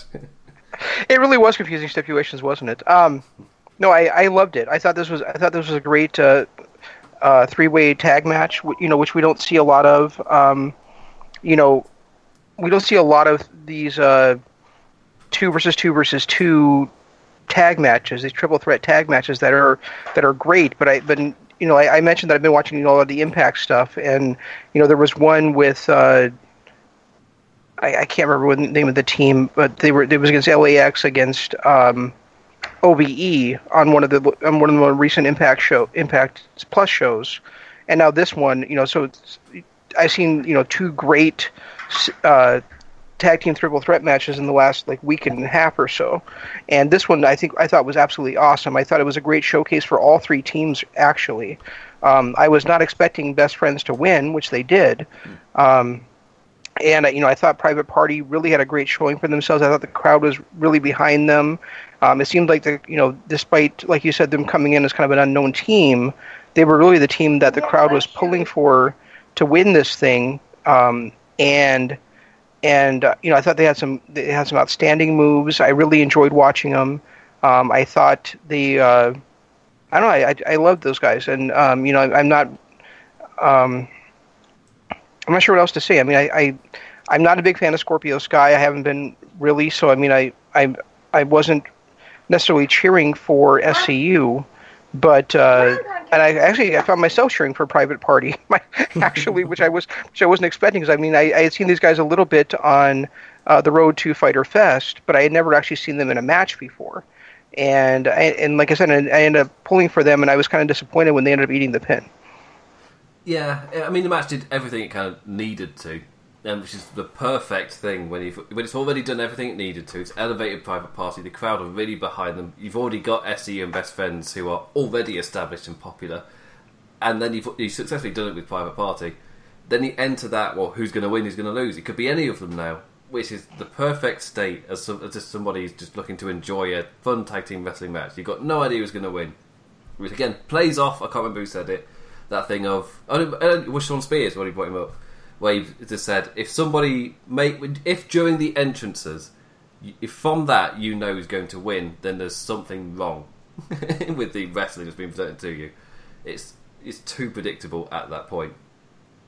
And yeah, this and, was, yeah, this was a great example of that. In effect, just you had no idea who was going to win, even though it's just a pre-show match, like as we have in WWE pre-show matches you normally know is going to win because they don't really matter in a weird way, in a weird way. But compared to this one, there were stakes on the line. Even though they were confusing stakes, there were still stakes on the line, and that really did help. When Private Party got elevated, it was really like, well, there's an opportunity on the line.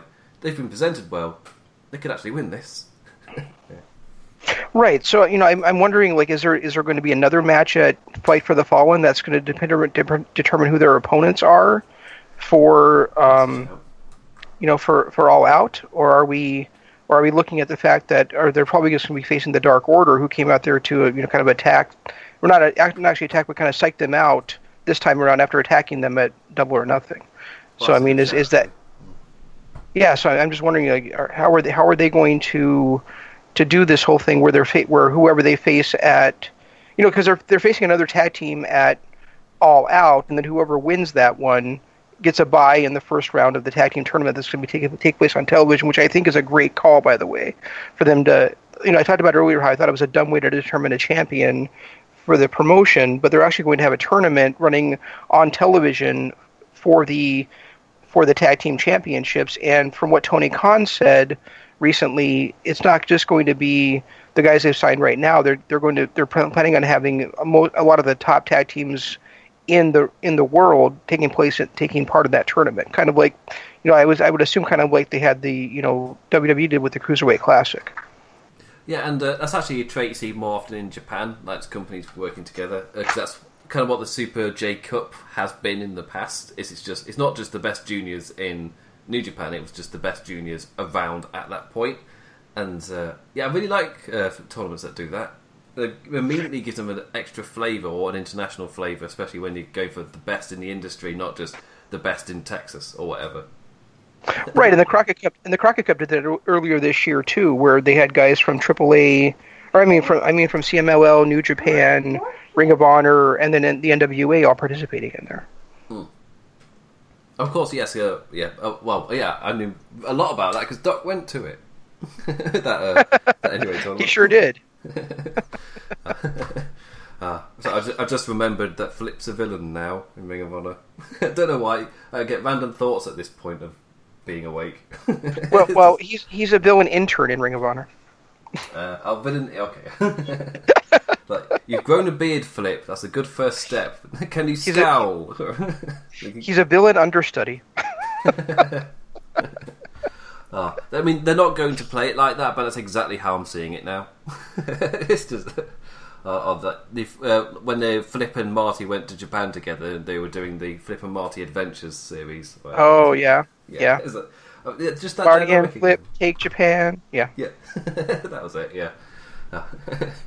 It's good. I find, I find it's going to be. You're going to have two different uh, generations of being the elite now. You're going to have those guys who knew of being the elite way before AEW was even considered to be a thing, where we'll just make random references that, to it that no one will get, like that. like Right. AEW, a lot of AEW fans won't get that random. Like, what was that song? yeah. I'm of the Go most- back, go back and watch the uh, the being the elite leading up to All In, and then you'll get it. Yes, I'm of the. It'll, most- it'll, it'll take it'll take you about you know two and a half hours, and you'll be you'll be good. Yeah. You'll be caught up. Yeah. well, but uh, I think, was it. Oh, I might be getting mixed up, mixed up with Mystic and Miz uh, compared to you and Jeff, but one of you caught up, or we just bulk watched all of Being the Elite, which I found really weird because I was subscribed to their channel before they really started doing that. Because I started watching New Japan, and that was really the Yeah, only you- reason. Yeah, that was me and Jeff. That was you Yep. and Jeff, right? Because Yeah. you both you both cover the stuff. I get confused sometimes. Uh, but, yeah, just that idea of bulk watching, I've never considered. Oh, well, they're actually really good to bulk watch because that's going to be becoming really useful once AEW kind of hits television around the air. There's like, oh, the wider world which has been built up on YouTube. Like, I guess because you did bulk watching, does that transfer quite well in terms of like the bulk watch to get you prepared for the next thing? Yeah, I, I think it does, and uh, you know, I mean, and, and then right now, if you you know, there, there's actually kind of you know sister shows where um, on the Nightmare Family channel they're doing the Road to, like right now they're doing the Road to uh, Fight for the Fallen, but being but then on being the Elite they're also doing lead-ins for that show too. So I mean, in in in lieu of having an actual television show right now, these guys have, have developed such a following that they're able to, to actually tell the storylines or to or to actually do at least do hype videos for the upcoming shows, which is really cool. And and it really is and and is really a, a unique way to, to tell the stories. You know, um, you know there, there's you know Defiance out there, which you know and and uh, and MLW where you know they're the bulk of their watching are, are on uh, YouTube, and they haven't really been able to get the kind of following that the elite was able to, um, just being you know like three or four guys. You know, but but uh, but I think they're doing I think they're doing a great job on that on those shows. And if you really want to know going into the shows what's going on, you should follow that and and you know, and and you'll get a good idea. And I and I think that and I think especially like the the Nightmare Families shows, the Road Two shows, they're actually the production value and the focus has gotten better over time. Where if you watch the Road to Double or Nothing, some of that stuff was just kind of throwaway. Which where right now it's almost a what a must watch. But I, th- I think the uh, one of the best things to happen to like those voting things was the uh, NWA's I forgot what it's called like vote gold gold, gold something their series whatever it's called it's brilliant the NWA series I think that's It's, it's, it's called it's called it's called ten pounds of gold. That's it, ten pounds of gold. I need gold in there somewhere. so yeah, that ten of gold series and the um, like such professional way in which they're produced and directed and everything. Like those that series is probably the best thing that could have happened to the Nightmare Family channel because it gives them a perfect example of what to do. Obviously, the Nightmare Family videos are mostly shorter. NWA kind of let theirs like 15 minutes is what I've seen as like a average, whilst Nightmare Family often is like seven. But they'll do like Right. one segment and they'll focus on one segment on Nightmare Family, like the Darby Allin one, where it was just mostly it, maybe it was one other thing I can't quite remember, but Darby Allin's got a massive section, and that was the majority of that episode. Like really easy to watch, really quick, which is the major difference between Ten Pounds of Gold and this. But yeah, for me that's the best thing because it got a example right there and how to do it, and all they have to do is just watch it, and they'll get so much uh, like good ideas to way to actually produce it. And I think that's been a little bit evident and as you were saying, they didn't really seem to have too much of a direction for Double or Nothing. But with this, with the road to Fyter Fest and the road to Fight Fallen so far, I feel like the shows are more character establishing in a way. So these shows are able to lean into that a little bit more, and that gets them ready for television in a really, really good way because that's what they will have to do on television. Interesting to see what happens once TV hits, but if it's to this quality, then yeah, can't be excited. it's going to be very, very interesting once those hit. Right, and, and, and for those of you out there that are that are worried that the TV show is just going to be like being the elite but expanded, Tony Khan's already killed that rumor, so don't worry about it. It's going to be an actual wrestling TV show. Yeah. Be just know how much is focused on sports and how much you'll get like a backstage skits or whatever. Because I wouldn't be surprised if they want to do backstage skits, but don't really know 100% how to incorporate them given the sports centric nature of the show. Like, if, Well, yeah. Go ahead, go ahead. I'm sorry. Well, I was thinking, like if uh, New Japan had a TV show, I can't imagine them doing backstage segments. And I would call them a sports sports focused wrestling kind of show. If AEW are going for a similar feel, like we saw some a uh, some New Japan things thrown in there, like the uh, uh, the counts during the matches of how long is left during them, and the oh, there was something else as well which I've forgotten because it's almost six o'clock. but yes, it was. yeah, I'm going to go downhill from here on out, guys. Wait, wait. You know, what I was going to say, and, and I forgot to mention this earlier um, when we were talking about the main event, but you know, I, I'm wondering, you know, we're, we've heard from them that wins and losses are going to matter, right? So what I'm wondering is, if is when they have this type of an unsanctioned match, does the win, does a win or a loss there matter because it's not sanctioned? So is it actually part of the, is it actually part of the promotion, Ah, or was it just something that the promotion that the promotion showed? You know what I mean? Yeah, it, they uh, when when Moxley was kind of on the outside after the match, they did make comment of that, saying that, uh, and it doesn't, and this doesn't even count on their wins and loss record. It won't appear. Okay. It won't have happened essentially. So they did address Okay. it, which again is like every thought I've kind of had, they've at least addressed it, which is like, I don't have to like the answer with all of them, but they address them. So it's like, oh, that's they are thinking about this to quite a level, which is really nice to see. Like, yeah, like, yeah. Yeah, yeah. You know, I, the, the other the other thought I had about the main event was, um, if it's really unsanctioned, should we have been hearing any commentary during it? Oh, like oh, what was it? I'm going back to the end of the way, but Tim Storm versus when they did that match on Impact, where they just fought in the empty arena. Right. I think for that one, Against have- yeah, yeah. Tim Tim Storm against Josephus in the empty, arena. Yeah. that was it. Yeah, I, I don't think they had commentary unless they did, and I'm being stupid. But I don't yeah. know. I think you're right. I don't. I don't think they did. Yeah, so it, uh, but that had, that was a really awesome atmosphere, and I remember everybody's reaction was just like, "This is so what?" Like, there's no production really to it apart from the cameramen and the lighting, obviously, but like this is so watchable. it flows so damn well. It's like wrestling right down to its basic, the basic thing, and it, it works so damn well. I was ex- I was expecting something like that, like they turned some lights off, but you know, the stage was still fully lit as if it was the rest of the show. Just turned the lights off and then back on again. Uh, apparently, it's something that it's a technique that has been used in quite a lot of promotions in the history of American wrestling. Oh, it's not really an area I'm uh, that familiar with. You can probably guess why. The voice gives it away, but they. Well, yeah, yeah. They've done stuff like that in WCW before with like you know Ric Flair versus Terry Funk. Um, with uh, when Doom broke up and they faced each other in a no holds barred lights out match. Yeah, I mean, I mean, I, and I think it, I think it's a, and I think it's a really cool technique too to say you know this is the end of the real show, and now here's the unsanctioned stuff. You it's a really it creates the, a, a very interesting aura and atmosphere in the building, and I thought Golden Boy did a really good job as acting a bit like the scared person who doesn't really want to watch a violent wrestling match right now. Like he- Oh, and they, and they, oh, and they did it in NXT too. oh yes, they have done that before. Yes, did Yeah. they do it with um, Ciampa Gargano? Champion, yeah, Ciampa Gargano won. did. Yeah, Yeah, that was it. Yeah.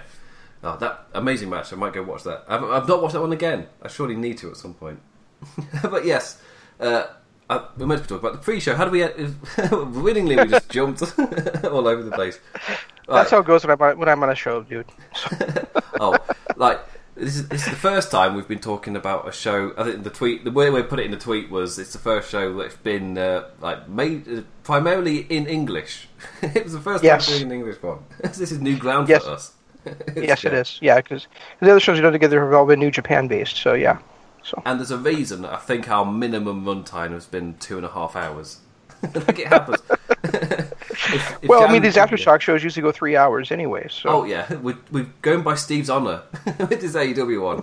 we're gonna make it. Although we've got like five hours on this new one, this new system we haven't. I think it's four. Uh, I think my wife would kill me if I was up till two thirty in the morning doing this. So. Yeah, I need to get to bed at some point. Right, so the rest of the pre-show. so uh, Yeah, you know the the uh, yeah you know the the women's match. I I, I am notoriously not a fan of, of women's wrestling, but I thought the women's match on here was really good. I thought the women's triple threat was really good. Yeah, Um, you know, so I mean, I think you know AEW is including All In, including Double or Nothing, is kind of changing my opinion on. You know, and actually, I, I like the I like the women wrestling in, in uh, Ring of Honor and, and Impact too. So really, it's just that I've I've watched WWE so far so much of my life, and I don't like a lot of the stuff that they do in the women's division. So I, I think that's probably what has turned me off to it. But I mean, yeah, I thought Allie versus um, I can't think of what the chick's name is. That's the librarian, but I, I thought it was a really good match. I've got it written down so I can cheat. I don't need to remember. Okay. helps me. Yeah. What is it Yeah. then? Leva Bates is a. Viva Bates. That's yeah. what it is. Yeah. Most people will know her as Blue Pants from NXT. Oh, is that who that is? Okay. Yep. Without the blue Um, pants. so, just, Well, yeah, with the blue hair instead. So, um, you know, I, I, I, I will say that I th- that I think Peter Avalon was absolutely. I, I thought I thought that the Peter Avalon stuff where he's like mimicking, he's going on like you know basically like mimicking her or like enunci- re. Uh, I don't know, re-enunciating everything that every, all the you know the the last word she says. I thought that was really poorly judged and, and was kind of cheesy and did not come off well. So I hope that they rethink that kind of stuff going I forward. I think the thing that really nailed that point, as a as in there might need to be a reassessment here, was when a guy, the crowd was kind of quiet, not sure how to react, and then one guy in the crowd just shouted, "This gimmick sucks." it's like that's yeah. I think it's a really weird gimmick because the whole point of it is either to make the crowd boo at them shushing, but if that doesn't work, the crowd goes quiet because they're shushing. so it's it's an odd like what if it doesn't achieve the booing, then it's going to have a really weird effect where the crowd just goes quiet, and that's kind of the last thing you want. Like you're not the Big Show about to do a chop or Kojima about to go on a chopping rampage. like you don't. There's no the, the shushing is a bit odd. Like the crowd seemingly didn't really know how to react. I think that that's kind of the biggest issue here. I don't know if it's something where more exposure to it could normalize it a bit, so it feels less weird and you kind of know how to react. But right now, when it's in terms of like Leva Bates trying to get the character across as well, it's really weird.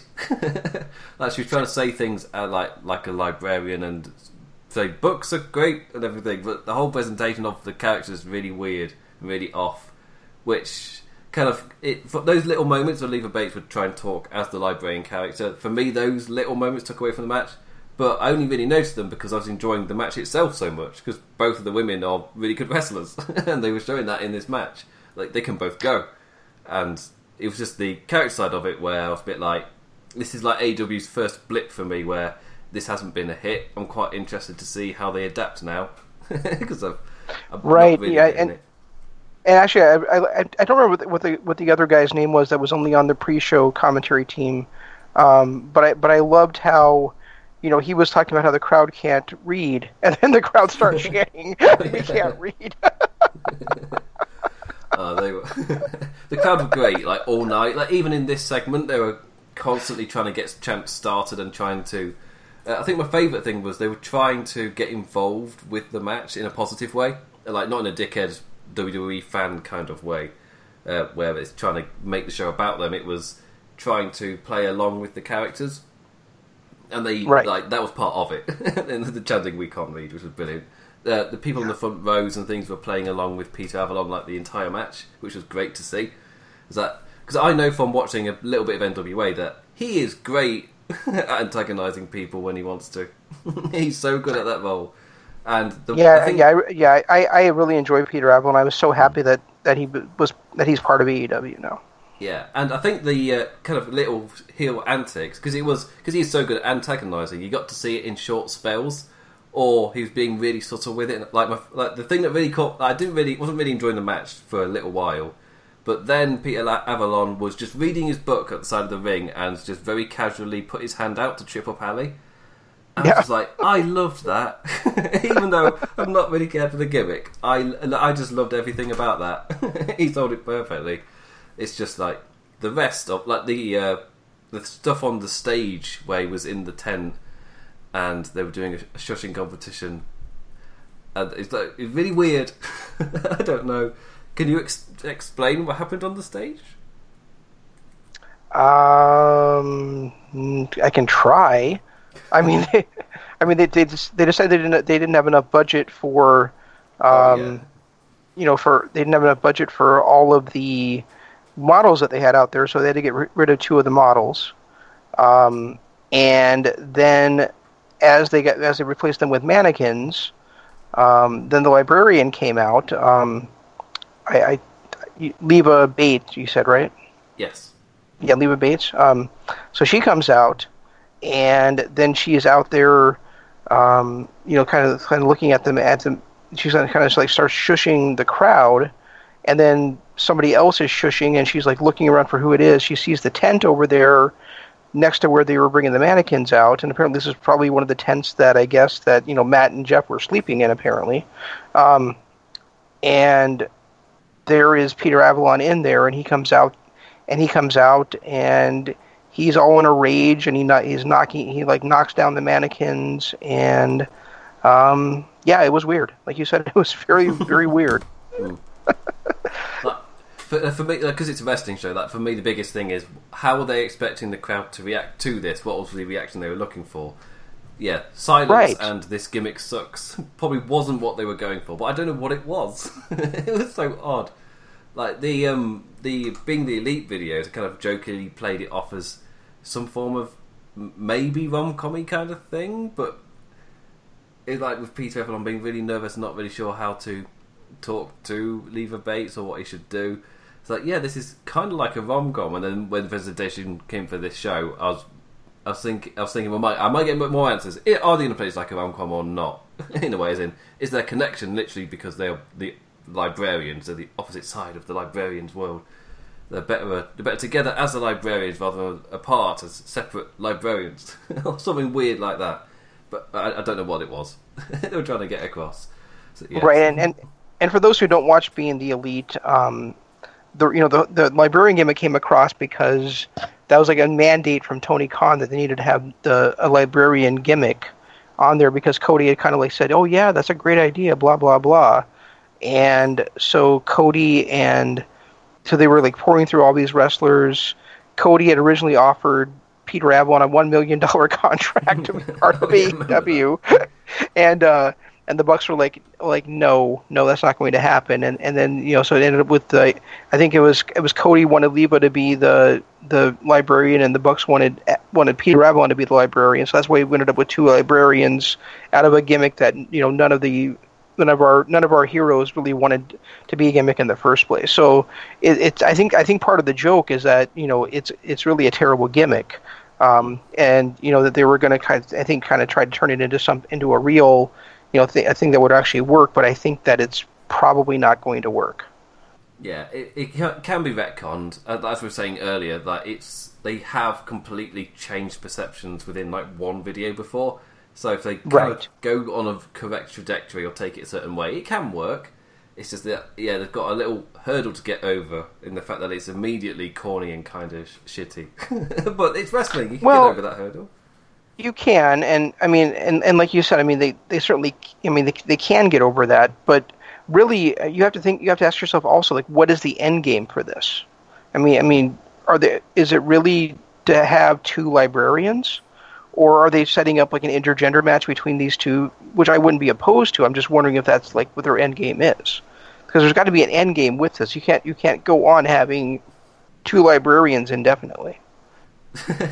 that sounds much deeper than you really meant it. Probably.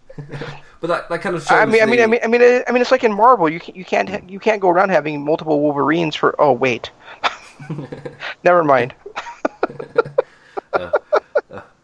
So I just remembered Into the Spider Verse and how fantastic that was. Oh, I'm so excited. uh, but yeah, for, like, really, that shows the like overall high perception of their creative, like outside of this kind of weird blunder that's happening. Is that we when we we trust them such a degree that we're looking to the future and where it's leading. What's the purpose of it? Because the rest of their arcs kind of do do that. That they are going somewhere. They do lead to something. Do create something or set something up or like establish a character or something. Whilst this was kind of trying to establish a character, but it was like they hadn't figured it out, which feels so apart from everything else on the show that it, that really stood out to me. Just that Leva Bates didn't entirely seem comfortable with the librarian gimmick, was still figuring it out. It's the kind of thing. uh, It's the kind of thing that house shows are kind of made for. Like that's what they're for is figuring out this crap before you get to television, or figuring out chemistry before you get to television they've not had that obviously, and I don't think they'll be doing house shows in the future, or many of them. But that, I'm going on a massive tangent because it's six a.m. My main point is that this this felt like an anomaly, and it's really weird to put. It's good good idea to put this on the pre-show, so when I go back and watch the show, it just won't be there. Uh, so like yeah, it's going to be interesting for me to watch the show without having this like really light-hearted pre-show on it, and immediately going into CIMA versus Daniels. It's it's an interesting one. Oh, it just dawned on me since you don't, you don't live in the U.S., so you had to you actually had to buy this show, didn't you? I did. It cost me eight ninety nine, which that's I- not bad. Well, that's not bad at all. Yes, that's correct. Uh, it really wasn't much at all. Especially keeping in mind that I'm trying to think what it is in US dollars. It might have been like fifteen dollars, if that. I think. I think that's around what it is. So yeah, like really, really cheap. That, that's that's why because I when I heard it wasn't going to be free, I was like, oh, it's not going to cost like double or nothing price, is it? And then I saw it, I was like, oh wait, no, it's half the price. so yeah, that's fine. Right. Yeah, and because we've got uh, consumer laws here in this country, the Double or Nothing pay per view only cost us fifteen pounds, which is like the equivalent of twenty dollars. So, hooray for consumer laws! Yay! Oh, oh, that's why that is. See, I always I always thought it was just because they wanted to gouge the U.S. customers, yeah, or, or, or or because U.S. customers will pay that price, whereas you know maybe the you know the international people won't. You know, I didn't I didn't realize there was actually laws that were involved in it. yeah, yeah, yeah. Um, because that's the set. What you paid for Double or Nothing is just the set pay per view price by the pay per view providers. There's not really much they could do apart from not offer it on pay per view elsewhere at a cheaper price compared Right. to in the UK, where like if I watched a Anthony Joshua in a boxing match, that would cost me fifteen pounds. Double or nothing cost me fifteen pounds. So it's like that's the standard price. It's a, a fair consumer price, but it isn't too expensive compared to America, which doesn't have such laws and you all get ripped off. Hey, Well, right, because we're a fake we're a fake capitalist country over here. it's capitalism, but it's not checked. It's not checked capitalism. uh, yeah, well, don't Any, worry, any, anyway, anyway, anyway, anyway, let's get off the political talk, I I, suppose. I, I just realised, oh wait, I've got a whole string of jokes I can enter here, but none of them, none of them relate to wrestling. They're all kind of- it's a social jokes. Uh, yeah, so the final match on the pre-show: Michael Nakazawa versus the CEO of CEO. Let me just scroll down so I can actually find his name. Alex Jebailey, and this was apparently a hardcore match, which is yes, like we had t- technically had two hardcore matches on this show. They couldn't have been any more different, and that's that's a good thing. Um, the people in the arena from the tweets I saw, to them this match over delivered to quite an incredible margin where they legitimately really enjoyed it because it was a comedy wrestler with a non wrestler. And I'm actually I'm actually in that I'm actually in that same boat with them. Hmm. You know, I mean, I, I, I did think it over delivered. I thought, you know, I'm I'm I'm not a fan. I I really don't know much about Michael Nakazawa other than all the bullshit skits that have been terrible uh, about him on uh, being the elite. But um, yeah, I mean, I wasn't expecting really anything from this match, and I thought it actually ended up being pretty decent. Yeah, they built and played off it really well. Obviously, Michael Nakazawa kind of showed his talents there, like in his ability to pull this off with a non wrestler. He seemed like a non wrestler with minuscule experience, at least. So he's at least like leadable through a match. And Right. apart from the one spot where he seemed to just not sell being choked by the game controller, he just kind of sat there, which was really weird. But like, aside from that, yeah, it was great. Uh, really really silly. Uh, with the, the favourite line, like, can it get more hardcore than, "Oh my god, Nakazawa's got his arm trapped in his own thong." That's just that summed up this match for me. Oh. and it's just the fact Yeah. that he did that, and then they were he was logically having to work around it. this this absurd situation. but yeah, I loved it. Yeah, I mean, it, it's almost, and I wonder that that's like his actual finisher, like is is like a mandible claw using his thong instead of instead of just instead of Mr. Socko. You know, that's that's kind of weird, but I mean, that's that's kind of what it- what it seemed like his uh, he was doing, and you know, the the announcers were kind of selling it like that was his big his big go to. So that's bizarre, but Yeah. you know, Yeah, it's- it's- but the, the match was really entertaining, and it's like a perfect pre-show match. So it, yes, the two of them seemed to care about winning, but it was really silly, really jokey. Uh, Excalibur's really, really good at selling that on commentary as well. Just the stupid absurdity, but he sells it in a humorous way whilst going, "Oh, isn't this amazing?" But it's also really, really stupid. that is, uh, Excalibur excels at that. Obviously, with experience in PWG, which kind of revelled in that sort of silliness. But uh, exactly. yeah. the, plus, it being a hardcore match, that obviously played to non wrestler Jebailey's strengths, so he could just get out weapons and hit with. That's not difficult. you can you can do you can do that. That's not really that hard. Yeah. Uh, and he got. Did he get speared through a table at one point? I'm being stupid. Did he? Did he? There was a table spot. I swear there was. A I think he, I think he, I think he did. Yeah. yeah. There's that sudden realization of, oh yeah, he must have. I swear there was a table spot. yeah. there was so much happening in that match. Obviously, like like um like realistically, the thong thing just made me forget so much that happened in that match.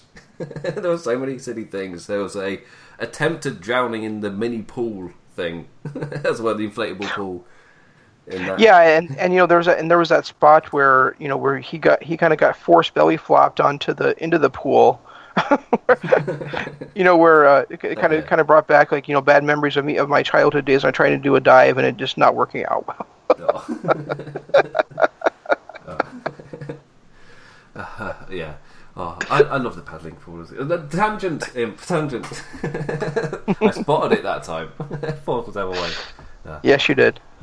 Uh, but yes, this was a really, really fun way to end the show and have everybody in a fun mood going into the main show. And uh, as we talked about earlier, there was a very clear, like, they played a VTR and the kind of uh, aura, the atmosphere in the room immediately changed. It, that was it's just such a well done video to get everybody into the main show. Just like it was so distinguishable from whatever that was. we just saw Nakazawa and Bailey. This when yeah, the video video package was like, right, it's time for the show now, and it was so distinguishable. Was like it adds to the variety as well. Obviously, because we talk about WWE kind of homogenizing everything. Every segment felt really different, and that was no different for the pre-show and the main show. There's such a jump between the two, but in like the best way possible. So it didn't feel like you'd been watching the same show when the show eventually started, which is not easy to pull off. But I guess kudos to AEW. Yeah, that's a very good point. Um, yeah, and, and I thought that uh, the the opening match was, um, you know, it first of all it conti- it carried on the storyline from the opening match on the last show, which was a nice touch. Also, you know, the opening match of of uh, Double or Nothing was, you know, Christopher uh, uh, Christopher Daniels, Frankie Kazarian, and Scorpio Sky, the entire SCU taking on Strong Hearts um, and CIMA. So so to have the kind of the two you know veterans of those two groups facing off, facing off each other to start off this show, I thought was a nice touch. It was, it was a nice you know uh, consistent carryover, and I thought that this match was pretty darn good actually. Yeah, it was a like perfect choice for opener, and it's something that I've praised New Japan for quite often. But it's having those older legends slash veterans open the show rather than trying to use them as a big jaw, as a oh you loved these guys in the past like WWE does. This was them. They're on the card, but they're at the start. They're not the main attraction. It's like yes, I really really like that. I love it when New Japan do it. They put them in the tag matches, and you get to see your favourites, even though they're not. And then it's the new guys, the guys trying to get over for the next while that are in the main events. It's a current generation. Same here. You've got Christian Daniels and CIMA. two guys who, in the past, have been respective champions of their area of the world, and yeah, now together they're veterans. They're a little bit older, but they can they're proving that with a. It really did feel like a match between two veterans, which I was. I always get a little bit worried that when they reach a certain age, they won't be able to uh, like keep up a pace. If that makes any sense. Like they can still go, but could they keep up a pace against one another? Uh, I shouldn't have ever doubted because it's Christopher Daniels and CIMA, like two guys who are still going to be in impeccable shape in their sixties. like it's insane. Christopher Daniels is what forty nine, I think, and he's, I, he's such I think shape. that's right. He- He's either 49 or 50. Yeah. Like he's Um, older than Chris Jericho, which is He is. Yeah. yeah. Yeah. I, I, I would recommend never ever betting against Christopher Daniels. By the way. Yeah, I've made my mistake. Yeah. Well, I mean, I mean, I mean, I mean, I mean, guy. this, I mean, this, is this is the guy that became, you know, Ring of Honor World Champion when he was like 47, right? 46, 47. Yeah, it So- like, yeah, yeah, yeah, a couple of years ago. Or so yeah, yeah, it's he is, uh, yeah, he kind of he deserved to kind of get this spot, and there's he's he's only started talking about like retirement and whatever. I think there's an article on Lords of Pain with him addressing it, like retirement in the future. But I don't know if he's going to just keep going when he in for until his body gives up, or if he's one of those where he'll he wants to go out on his own terms. He's got a lot of respect, so he could do the latter really, really well. Like like Jushin Thunder Liger, where he's got so much respect in his area that he could easily just announce his retirement one year away and then just do a load of Dream Christopher Daniels matches. Just burn through the CD of everything, his greatest hits. Just revisit why we all uh, ended up falling in love with Christopher Daniels. And the SCU gimmick has got incredibly over, so he could even do manager work if he needs to, if he's desperate for paychecks. Well, and, and the and the other thing is, you know, that I I think, and I think that you know that uh, that's something that that Jeff and I talked about on Kingdom of Honor last year when, you know, when we didn't realize that he was going to be joining, um, joining AEW when they were running the angle in Ring of Honor where his contract was going to be up, and because of his past actions in SCU when they were first formed, his contract was not going to be renewed. So basically, unless he was a champion, he was going to lose his, he was going to lose his spot and and he was going to no longer be able to be part of the promotion. And so we talked about then how you know he could he could continue on like in a manager's role and he'd be great, he'd be great at that. Um, I also in a, and right now he's working in addition to being a pro you know wrestling for AEW he's also working as a as an agent for them um, or a producer you know depending on how you how you look at it or, or what different organizations call it. I think actually AEW might be calling it a coach, but being basically he's like, you know, he's doing like the old Arn Anderson thing or, um, you know, the the Kevin Sullivan thing or the Terry Taylor thing, where he's he's kind of like helping, you know, book, you know, kind of helping them plan the matches, plan the finishes, that kind of thing. And I think that you know he's probably got a spot there for life going forward if he wants to do that. For, if he wants to do that once he retires. Yeah, he's. I feel like I feel like he's one thing I really liked. He's been uh, he's been featured on every single AEW show. I'll, I'll count all in. It was all in. I get confused. All in last year, all out this year. Right. so it was. Yeah, um, yeah, it was, right. It was all it was all it was all in last year. Yep. Yeah, so, so if I count that, it's been featured on every single one of those shows. However, the highest up the card he's gotten is second, and that was in All In when he faced Stephen Amell. Like he's like I think he's been second, first, and first so far on his AEW shows. So he's featured every time.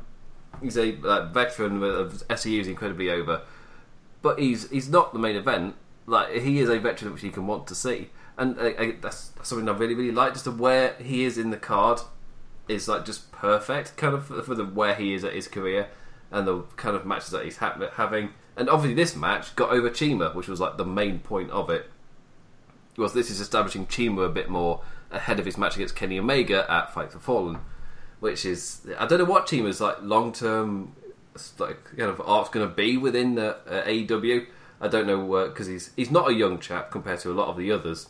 So I don't know how how high up the card is going to go. Otherwise, he's going to, or is he going to be somebody to establish some of the uh, younger guys coming up, like I guess MJF or someone like that. Someone who is when the company starts are likely to be mid card, like very strong mid card with a very high prospect for the future. But somebody like CIMA could like help elevate them, get them over. And first, first you got to get CIMA over. But I don't really know what his long term yeah, Arc is going to be. But we're going to get going to get more OWE guys as well. That's something I find really interesting because some of those guys are mental. Like they do front flips with the head handspring, but they don't use the hands; they bounce off the head. like it's insane. Some of the stuff I've seen in OWE. It's we're in for an interesting time once TV starts, and we and we require a bit more talent, so we get to see a wider pool. Yeah, I'm quite looking forward to that. Yeah, I've, I've tried watching some of that stuff, but I just I can't. Get, I and you know I, I always watch NJP, NJPW in English, and I you know I tried watching it, and it was like too much, you know, listening to, to Chinese commentary for me. uh, yeah, that's it. If you if you do care that they're all up on OWE's YouTube channel, they upload every single show, which is like great for us to kind of learn a little bit. But yes, there is no English commentary. It's all in uh, Chinese. So if you don't speak Chinese, sorry, you kind of lost there. Uh, we can get. A, I've watched like one or two to kind of get a general sense, and yeah, that's where I saw like, oh, these guys are really athletic. I'm very excited to see these on the on the American production of AEW.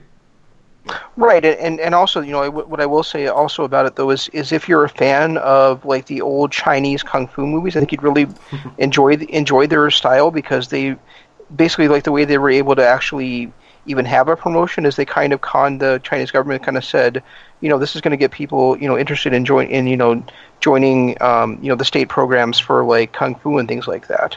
Um, and so basically, you know, their their style is pretty much entirely kung fu based. Yeah, like if you've ever heard of like the Shaolin arts, this is I think it's derivative from that. I think that's the, the specific one is Shaolin, and it's yeah, like, I think you're right. Yeah, I think it's like Shaolin trained performers doing wrestling. it's just kind of like, well, then they normally go into like Cirque du Soleil level stuff. So, oh yeah, why is no one ever thought about getting those kind of performers into wrestling? That would that should obviously work really well, and it does. It looks amazing. Uh, like it even works the other way round with what's his face.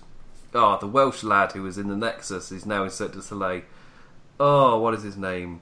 It's gone. Mason, oh, And- um, Mason Andrews. P- P- no, that's not right. Oh, PJ Black. oh no, uh, he's he's uh, he's South African. Ah, oh, I said oh, Mason okay. Andrews, but he's currently there. It's Na- Mason Ryan. That's it. The guy who's oh, initially, he's like a crap Batista when he debuted. I forgot. totally forgot about that guy existing. he's that memorable. Uh, but yeah, he's in Cirque du Soleil now. For those of you who do remember who he is. I oh, okay. I get confused if I've, if Mason Ryan's the name of a wrestler or a footballer. It happens so often. Just getting uh, sports people confused with wrestlers. Uh, it, it's not people. I people in real life get pissed off whenever I I go, I go on a tangent. Do you know who this is? And it turns out it's just some like niche wrestler. it's like, oh sorry guys, I've wasted all your time. None of you watch wrestling.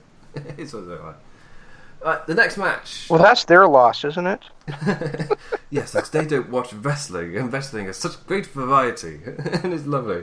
It's awesome. The G1 starting soon, everybody.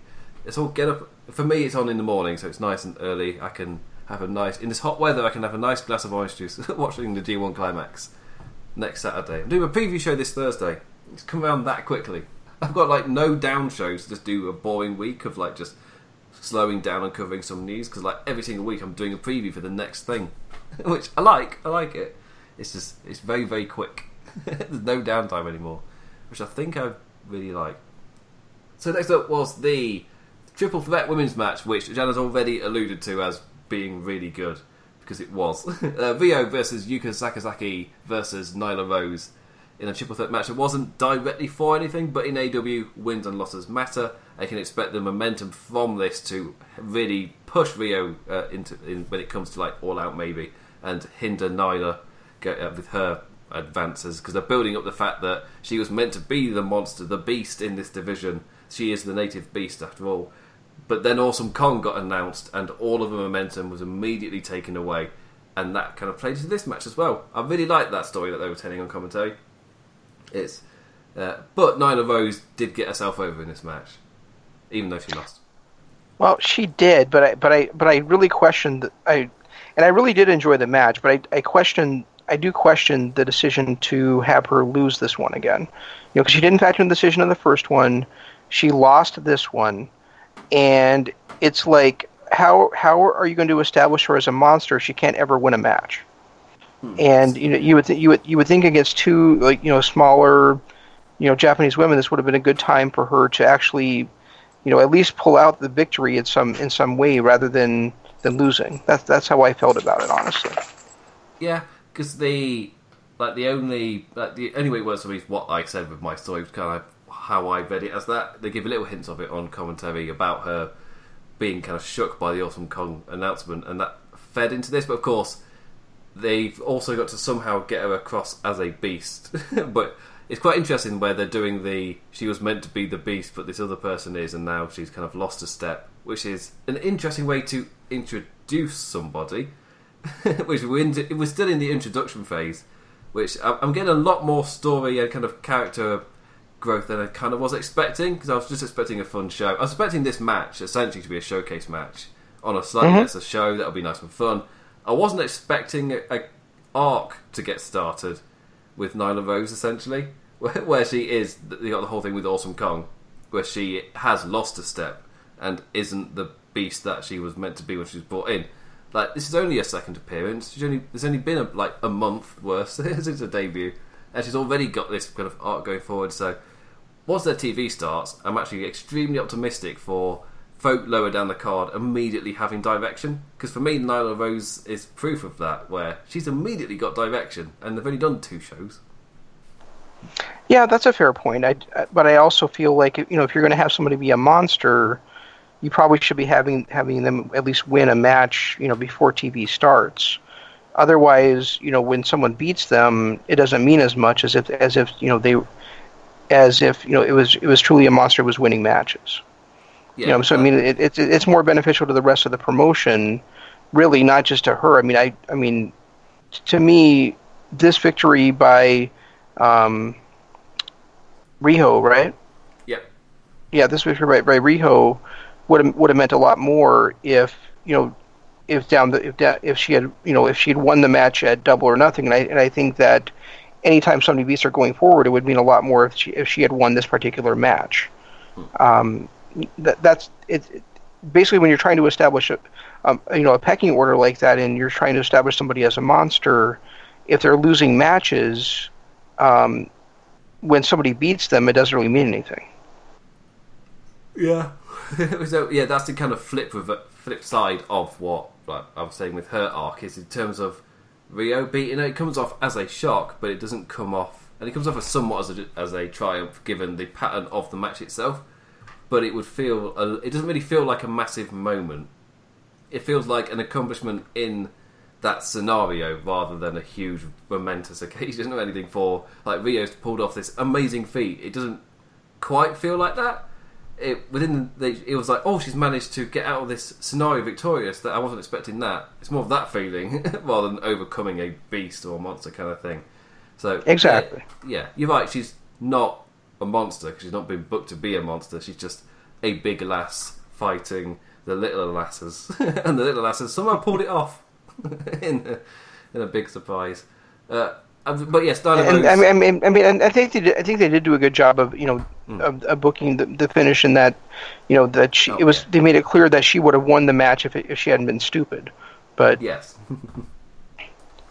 yeah, that's yeah. Th- this match was oddly smart again because again I was just expecting a showcase and then it the first half of it was kind of what I was expecting, but then it built and it built and for me there was a twist moment where Nyla Rose did that jumping knee off the top rope onto a dangling uh, Sakazaki, I think it was. I know it's Riho. That was awesome. That was really awesome. Like for me, that was the moment that changed the match. That from there out, the match was fantastic, and it just built and built and built, and suddenly it's like this really smart match that you're watching with with these uh, three women who uh, they, they, pulled off a really good match in the end, and I highly rated it. Like as Jan was saying, that it's up there with the women's match from Double or Nothing, and of course depending on which which styles you kind of prefer, you could even prefer it to the one over Double or Nothing, and that was a decent match. and this one was also really really good. Uh, right. I think the only one who maybe didn't get as much momentum from it would be Yuka Sakazaki, who uh, she got some offense in, but it was nothing that made you that gave you the same reactions as anything that Riho or Nyla Rose did. Like Nyla Rose really stole the spotlight in terms of the move she was doing, but then she, with the way it was booked, she was always going to against two tiny Japanese women, she's always going to come across as a beast. Uh, as long as she like gets to do her awesome big moves. But you can say Well, I Sakazaki, thi- she did a few, but yeah, Riho got a bigger spotlight. I felt in the match itself.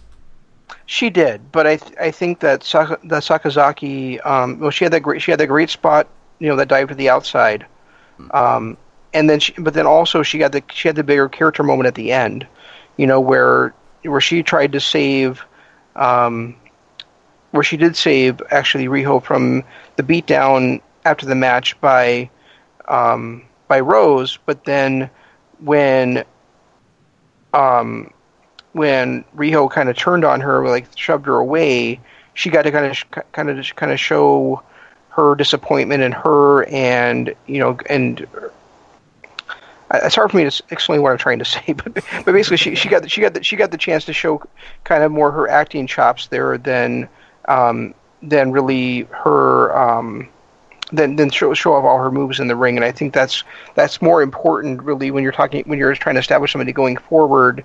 Now we see that you know her her motivations, that she's like an honorable person, and she kind of expects, and she's you know kind of was sad about the reaction that her countrywoman gave her. You know I think yeah, the post match stuff really cemented that for like what exactly. yeah, for what her Yeah. kind of role was in this, like with just the the face of sadness, which it, she sold it in such a. It was like oh, there's a kind of like oh, I'm trying to think about it. It's the Kairi Sane thing where she's pulled a similar face, and it's just it's like oh oh no, in the most adorable way. It's like oh, it's just the epitome of sadness, just all over your face. That's uh, uh, but yeah, the the match itself was great. Uh, especially that second, I'll say second half, but it could have been earlier than that. It's whenever that knee happened. For me, that's when it immediately changed. Uh, Nyla Rose did come off like a badass who made a silly mistake, or more than one silly mistake, really, and it cost her in the end. Uh, and Riho was the one who was able to capitalise. There were some awesome spots where it felt like uh, like a few occasions where it felt like Sakazaki had got like the roll up on Nyla Rose or something like that, and then uh, in would come Riho and just drop kick and reverse it. The, the one where there was like a roll up and she did a, did a running drop kick off the ropes, and then the other person had the pin and she had to do it again off the other ropes. Oh was yeah, great. that yeah, that was awesome. That was a really that was a really well planned spot. Yeah. But that um, that painted Riho as a smart wrestler in a way. The way this way she she was doing that, was aware of those situations. That kind of played into the finish a little bit. Of just they were painting her as this wrestler who just come up at the last second and is quite smart about what she is doing. Yeah, that played into the end. Awesome. Say, Right, I don't and- and- Yeah, and, and and it helped to establish her as you know being kind of high in the pecking order in the organization going forward, and I and I have no problem with that. I think she I think she showed a lot of talent in this one. especially when she's what 22 with with like 13 years of experience, which is Yeah, that was kind of crazy when they said that. Yeah. like, uh, Kenny Omega got quite a few questions of, is she that girl from the match? And he was like, no. it's like, uh, apparently Kenny Omega, when he did intergender matches in Japan, Riho was kind of his favoured tag team partner whenever they did those, uh, which kind of gives a bit of a hint why she's uh, here in AEW in this situation. Uh, that other girl, I think he said was still wrestling, but no, it's not her. That's. This is a different one. Uh, but yes, Riho got established. Nyla Rose somewhat established, uh, but doesn't feel like a monster. But maybe that's where her arc is going. It's one of those where, as I was saying earlier, I kind of trust AEW, and whenever I've thought of something, they've usually gone with a one of the like a good choice, which is just yes, they are in their infancy, but it's creating hope in a really positive way. It's just Right. been the one blunder, and it's quite interesting to see how do they adjust to a blunder. And it's quite good it's happened this early, like it's before television this has happened, so they can actually we can see them adjust to something before they're on national television in front of the masses. So yeah, they're figuring out the kinks now. So th- this little run, they can count themselves lucky that this little run's really going to give them time to set up and really get ready for television, which will bring on the stress. it's going to be very interesting to see how they actually cope with all that once television begins. Speaking of coping with a lot, we've got a fatal four way now. So first out, first off, we've got Adam Page versus MJF versus Jungle Boy, a boy and his dinosaur, Jungle Boy Luchasaurus, versus Jimmy Havoc in a fatal four way match. Not directly for anything, but the storyline was that Adam Page was trying to ask for a match with MJF, but the signal kept breaking up with Nick Jackson. So he was like, "Oh, you want a match with uh, Jimmy Havoc?" And then we went, "No, you want a match Jungle Boy?" I was like, uh, "No, no, MJF." I was like, "Oh, you want a match Jimmy Havoc?" I was like, "No, MJF." and there's, "Oh, you want MJF in there as well?" All right, it's fatal four way. and he's like, "Ah, oh, fine." but the star of this match they did really well at making Adam Page and MJF feel like the stars being built by this match, and that when they eventually meet, it's going to be this massive moment, or they they are really going to build them as the two stars for the future of the company. But uh, for me, uh, MJF was the star of this match, and he became it even before the match started, which is right. And I've just I was just checking um, the Lords of Pain results for this show, and no, they did not have a word for word uh, kind of script of what MJF said before the match, but yeah, he had some uh, lines that made you go, "This guy." Oh, the uh, uh, the basement line or the mother line. Sorry. Oh yeah. Yeah. Yeah. Yeah. He, he yeah he's he's he's something else. Um, I, I, mentioned I mentioned earlier he was on um, Busted Open hmm. uh, on Monday, and he was talking about how he's not. You know, they're talking about how he's such a great heel, and he said, "Well, I'm not a heel. I'm me. I'm a, you know I'm salt I'm salt of the earth guy, hmm. but but I'm not all these other wrestlers out there that you see that are that are really want to impress the fans or you know who want to do a bunch of flips. I'm out there to win matches because that's what wrestlers do. Is they're out is they win matches, and and uh, somebody called in to, to talk to him from uh, from Virginia and asked him a question, and he said something like, "Oh, you're one of those guys that if you went to a party." You would be trying to sleep with everyone there, even if you even if you you were at, really at a family reunion, aren't you? Oh yes, yeah, he's he's he really is he really is, in my opinion, the the top guy, the top heel in pro wrestling right now. And my partner Jeff would probably say it's Matt Taven in ROH, but I think for my money, it's um, it's definitely JBL. I mean, I'm sorry, JBL, MJF. and uh, and yeah, so I'm I'm I was very I'm very happy that he's there and I'm happy that he that he got to showcase that some tonight, and also, of course, at Double or Nothing. I think I think that he, that uh, you know, there's nothing but great things in his future. And I love how, like, on being the elite, they got they got across the uh, salt of the earth kind of gimmick with uh, Cody Rhodes. It's like, oh, MJF, oh no, he's the salt of the earth. Oh, he's a great guy. And then behind his back, he's an absolute dickhead. that was such a cool way to build, and it was the kind of MacGuffin of uh, people thinking MJF is going to be his double or nothing opponent, and then of course they throw in Dustin. And as you were saying, they can long term build MJF uh, of his eventual turn on Cody. But now he's doing this whole thing of like he's the first guy out there, and they're building it slowly, so it actually feels like they've got a relationship before the turn. That's the important point. They're not rushing through this at all. They can still build MJF without him having to turn on Cody. Which exactly. They seem, to, they seem to get, which is awesome because he can get over on his own like immediately. He doesn't need that. He's yeah. so I'm, I was just thinking, am I allowed to say that line he said? Which is, I'm very interested to see what MJF is like once they hit television and there's like sponsors and things. Because some of those lines are amazing, but can he say them on American national television? I'm not too. Well, sure. I think it's. Well, I, I think it's going to depend on on how lenient um, you know TNT is, hmm. TNT is with them because you know it's cable, so there, it's not as tightly policed as like like NBC or CBS, you know, one of the regular broadcast networks would be.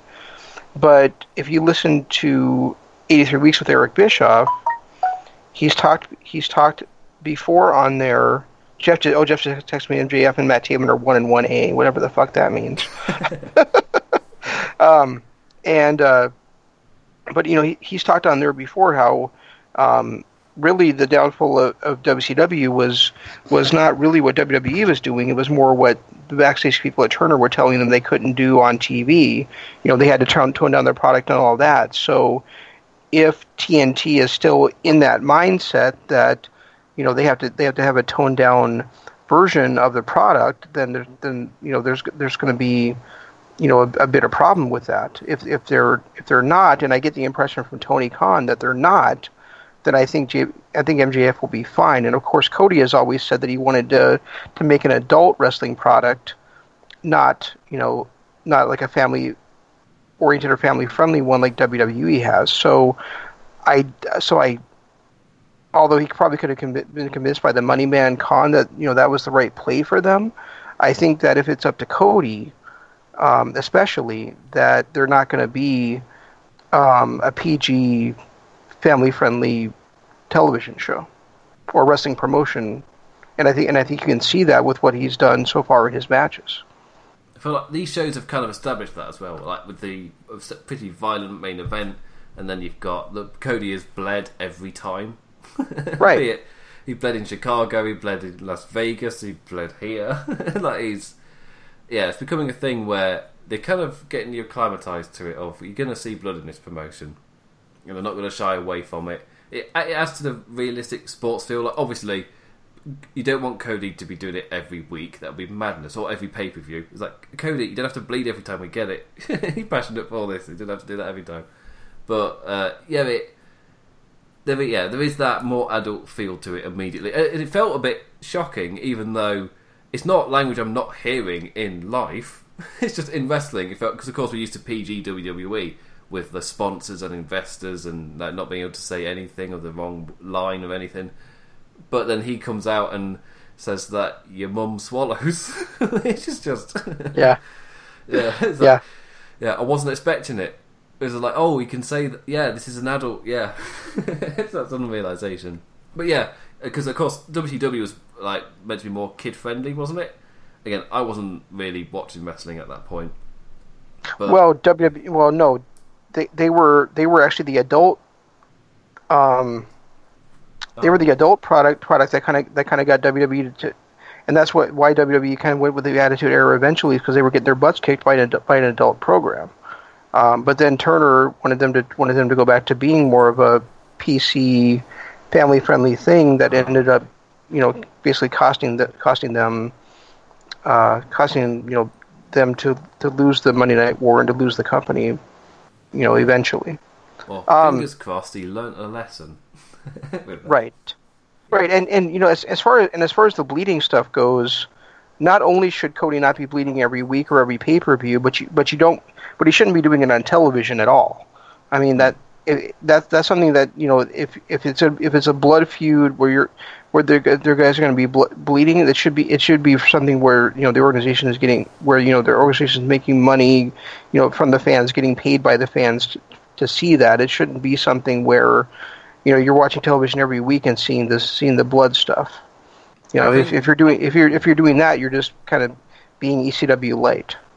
I really liked when WWE used to do the like black and white recaps of the pay per view if there was blood in it, and they just show the match between black and white, makes it feel really really epic. But I think some point in the mid two thousands they crossed a line of uh, yeah where suddenly they were having first blood number one contenders matches.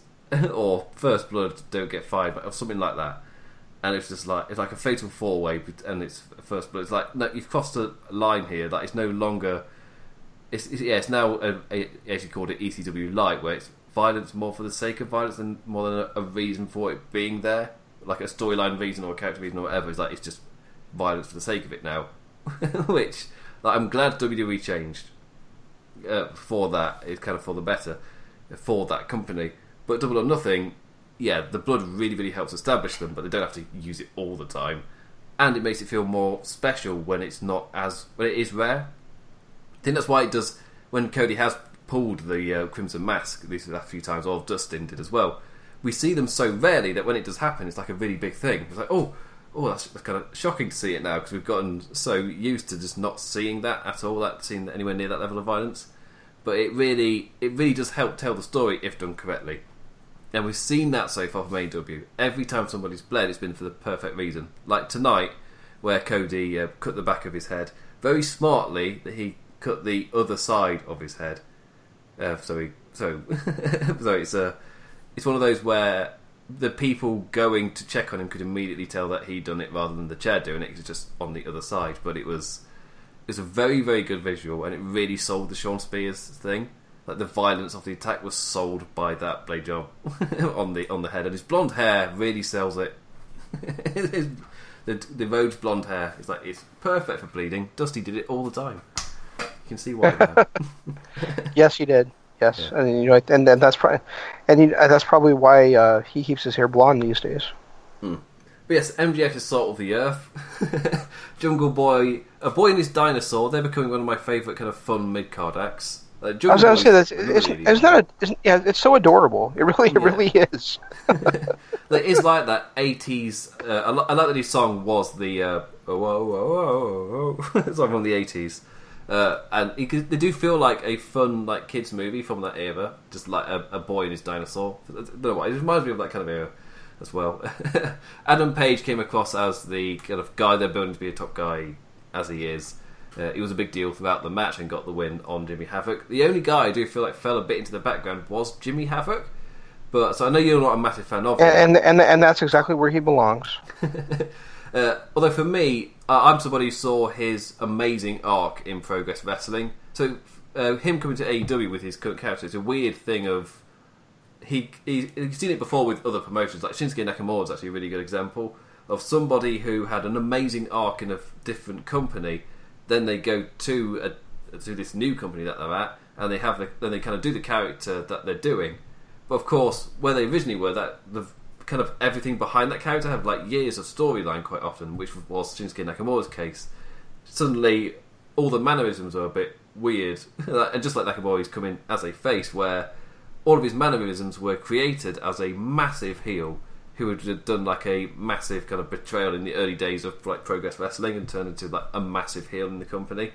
Uh, and he went super super violent as well, and it really elevated and it really really built really well. And Will Ospreay came like a massive opponent for him, and it was, like child Will Ospreay at this point, like he's like seventeen or eighteen, and he really helps elevate him. But yeah, I'm tangenting a little bit. Uh, the point being, like Nakamura when he went to SmackDown, it was like something's not quite right. It's a, I'm getting a similar feeling from Jimmy Havoc where he's doing the uh, he's doing a somewhat good guy character thing, but he's kind of bending into the background when all of his mannerisms are mega heel. And as soon as Nakamura turned heel, suddenly everything clicked. Like all of his mannerisms made sense because when he developed those mannerisms in New Japan, he was a heel somewhat kind of. It's a bit murky, New Japan. I reckon AEW is going to be the same, because that's going to make it nice and confusing. So Jimmy Havoc, I'm kind of expecting a turn at some point because his mannerisms make sense when he's a bad guy. Uh, I don't know what he is in MLW, but I know I've seen him in progress, and I know how fantastic his mannerisms kind of all make sense. It all clicks together when he's a bad guy. But his good guy run only really makes sense to me whenever I've seen him as a heel first it, it's not really clicked when he's coming somewhere as a good guy, and that's the case here at AW. Like he was just in the background. He wasn't. He didn't super draw me in. I forgot he was there a little while. And I'm English. I meant to support my fellow countrymen, but I just forgot he was there, which is bad for me to admit. Um, in MLW, I, I, he's basically he's right now he's siding with Salina de la Renta, and we don't know why yet. So he's kind of in a, in that heel heel mode, and he really has kind of been a tweener. Other than that, but I mean, really, we haven't really seen a lot of his character. It's more like his style in the ring that I that I I don't like. You know, I, I I don't like the you know his his garbage wrestling style. Uh, and this is getting coming from a Sami Callihan fan. Um, and, and I don't and I don't like his. Um, I I feel like I feel like he, he wrestles a style where he is supposed to be this like dangerous guy, um, and yet he looks like a piece of black licorice. So, so I mean, so I mean, he's he's he's thin. He looks like he could hurt a fly. Um, I, I find it I find him completely unbelievable in his gimmick and in his role, and that's like the main reason why I just don't buy him buy him or, or why I can't get behind him because I just don't I just don't believe him.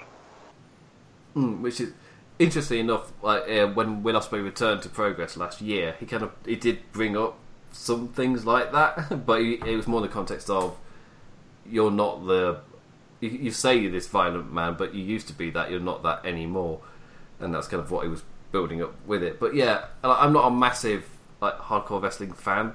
like that style of wrestling, I'm, I'm, yeah, I don't really. It's not my thing really, or normally, unless it's absolutely filled with character. I'm not really going to dig it, which is why I did Yeah. dig his stuff in progress because they're one of those promotions who are normally really good with character, and with Jimmy Havoc, they nailed it with him as like the top kind of heel. But yeah, he, his style for me doesn't really fit a match like this. Like he, he, for me, works a lot better again as that antagonistic heel in a one-on-one scenario, kind of building to something, or like a big climactic thing, and he's the knobhead. But in this match, he was just kind of there as a face, getting in the odd shot, and he doesn't have a flashy style at all. He's not got that super athletic. He's not Jungle Boy, who's going to do. Who's going to make the uh, uh, sit out power bomb or sorry, the sunset flip power bomb look amazing because he can do another flip with it, or whatever that handstand thing was to the outside. where he was up on the top and then just pushed himself off doing like the it tucked in 450 which is like how did he not hit his head on the apron? He's so lucky. That was yeah yeah that was sensational. yeah. So yeah it wasn't luck. He, he, he knew what he was doing he pushed himself away perfectly fine enough. He's super athletic. Uh, uh, Luchasaurus had some good moments though as well. So it's weird when I say somebody in the match Jimmy Havoc didn't, didn't shine as much as the guy at ringside who like saved Jungle Boy at one point. Uh, yeah, I love that. See, see, see, see and, and despite your feelings towards him, I'm going to say that it's not weird because you're talking about Jimmy Havoc. I've already admitted to, as a Britishman, I forgot about him being in the match for a bit. yeah, I, I know. I've let my nation down. it's, I really shouldn't have. Uh, but the I, match I think they'll, itself, I, thi- I, I think they'll get over it. yeah, the match itself had a really good pace. It uh, flew by, uh, flew by to the point of me forgetting some of the competitors. Uh, but yeah, uh, for three of the four came out looking, feeling like much better deals than before they walked in.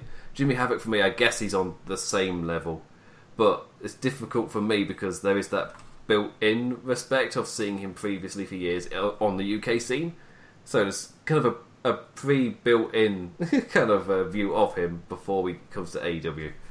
So I, I want to see character from him, and AEW have shown they can do character. It's just they haven't really done it yet with him. So fingers crossed. fingers crossed to do something. And we finally made it to the final match to talk about. Did we really? Yes, we've All already talked- yeah, we've finally done it. It is ten to seven in the morning for me. The day is properly a day now. but Janet's reaching two a.m. or whatever, depending on what time zone he's in. So it's, Yeah, it's almost it's almost one o'clock here. I'm I'm actually in the central time zone. Oh right, okay. So it's not it's not too bad. it's still middle of the night. So the main event of the show. So this accidentally works out pretty well because it's the official main event of the show. The Elite, the Young Bucks and Kenny Omega versus the Lucha Brothers and Laredo Kid. Uh, Laredo Kid coming out first with his mask on a mask. I thought that was kind of weird. Uh, but the Lucha Brothers just have such a presence, especially Pentagon Jr. Like they added the masks uh, last time, but this time they added masks and like thick hoodies, and he still has such a presence. and they just oozes charisma, Pentagon Jr. It doesn't matter how many clothes, if in, in increasing thickness that you put on top of him, he will just immediately ooze character. Which is amazing to see. Uh, Young and Kenny Omega. That that that that was a really sexual statement you just made. He really oozes in, man. he really oozes in. uh, uh, the elite with the Young Bucks, Kenny Omega, they came out uh, very video, playing up to the video game crowd. You know, Kenny Omega, a massive video, a, bit, a massive gamer, a massive competitive gamer, which is what CEO is, is a massive competitive gaming event, which is why when right. uh, I think MJF brought up Evo, which is like the big gaming, uh, competitive gaming kind of festival event thing. I can't think of the phrase to call it. Uh, so yeah, so this is they were playing up to that crowd, and it was I think there were Street Fighter references. I'm not a fighting game guy, so it meant nothing to me, but I recognised it might have been from that. so uh, uh, I've got that uh, knowledge, I guess, a little bit. They popped for Kenny Omega's thing when they saw the Japanese character, uh, whatever it was. Again, not into fighting games, so it meant nothing to me. I'm assuming it meant nothing to you, Jan. No, not really. I mean, I, play, I played Street Fighter before when I was a kid, but pretty much that's uh, that's it. Yeah, I mean, I mean, I'm a big gamer now. It's difficult. I'm really proud I got myself off of Crash Team Racing to actually watch this show. So well done me. but uh, yeah, fighting games not my thing. I know nothing about them. I'm crap at them. Uh, but yes, Kenny Omega obviously loves that. So obviously that's a huge reference. Uh, and they did a few moves from it as well with the uh, Hadouken spot as well, which the crowd thought was amazing. Uh, Kenny Omega used to do that more regularly in his offense before his New Japan days when he's a, in his kind of DDT era, I guess. Uh, but yeah, it's, it's, cool to see that in that context it really worked. I don't know if they did it outside of this context, like at a different event. So if they did it at Fight for the Fallen, I don't know if it would get as big of a pop.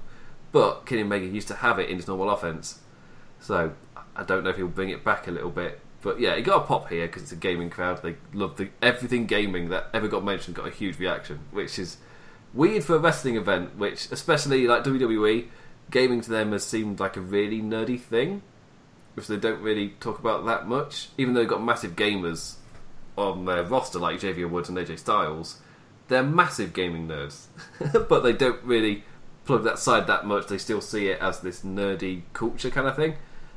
Compared to All Elite Wrestling, where on their executive roles they've got massive game nerds, so it's going to be treated with a lot more respect in uh, AEW. But this match, for me was a heightened version of the Lucha Brothers versus Young Bucks match from Double or Nothing. Kind of the main event from All In that we kind of wanted. Like, if they actually got the time to do their main event, this is kind of what it would have felt like. And it elevated and it moved on so, so well uh, to that point where uh, it turns, just descends into madness, which is what I absolutely love about it. Uh, I'm assuming this match was also your cup of tea. It was, yeah, and and yeah, it, it, and I felt exactly the same way you did. That this was a this was the match they would have had with, you know, with with Rey Mysterio and Bandito and. Uh, you can do it. Else, who else was it? Was it Flamita? Yeah, it must have been Flamita. Yeah. Yeah. Yeah. Um, that you know that that they would have had there, um, if everything had gone well and you know the timing had been right. So so yeah, it was it was kind of cool to see this. I mean, I and you know I I've said this on my show before, um, and you probably heard me say that I'm not a big fan of the Lucha Bros. Um, I I love I love Phoenix, and I love Pentagon when he's actually being Pentagon. But I but I hate the whole Sierra Meto I have the whole you know Sierra Meto thing, or Sierra Miet Sierra Mieto. however the hell you say that. Um, you know, I, I hate the way that he that he's turned that into like a, you know, like it's not just a catchphrase anymore. Now it's a, a whole like, you know, thing that he does is the entire match. It's a it's a taunt rather than actually meaning anything. Um, I, I hate the current Pentagon character, and I and I don't like the spot fests that I feel are you know the main thing that we're seeing now with the Lucha Bros as a tag team. Um, you know, there was there was a great there was a supposedly great match they had earlier this year um, at Homecoming against LAX that was supposed to be just a fantastic tag match, and I thought it was just a complete awful spot fest.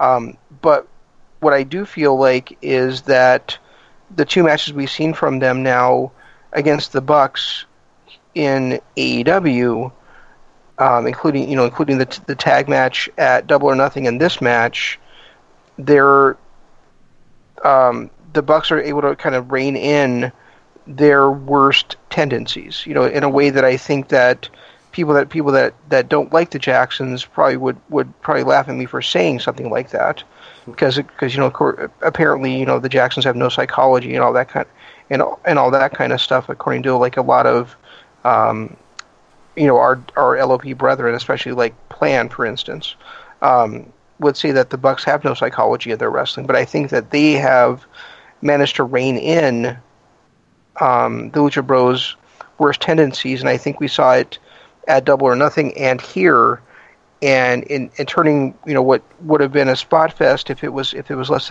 left to the devices of Pentagon and Phoenix into actually a well a well heeled story driven match where you know there were there were times where the where where it was a it was a tag match there was times it was a chaos but it always fit the story of the match and it always worked in favor of the audience and the participants um, I thought this was actually a, a great way for the quote unquote official part portion of the show to end.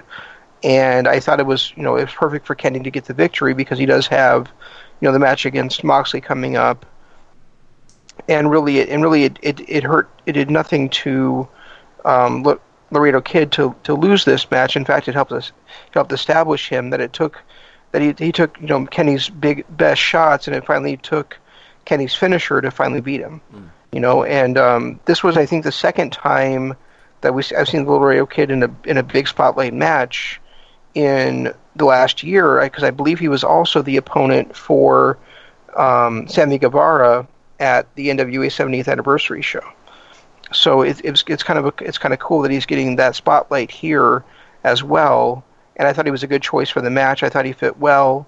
And like you said, I thought this was this. I think this was the match that we would have gotten at All In had time not run not run out, and um, you know just just a great showing for by uh, really all six guys in this one.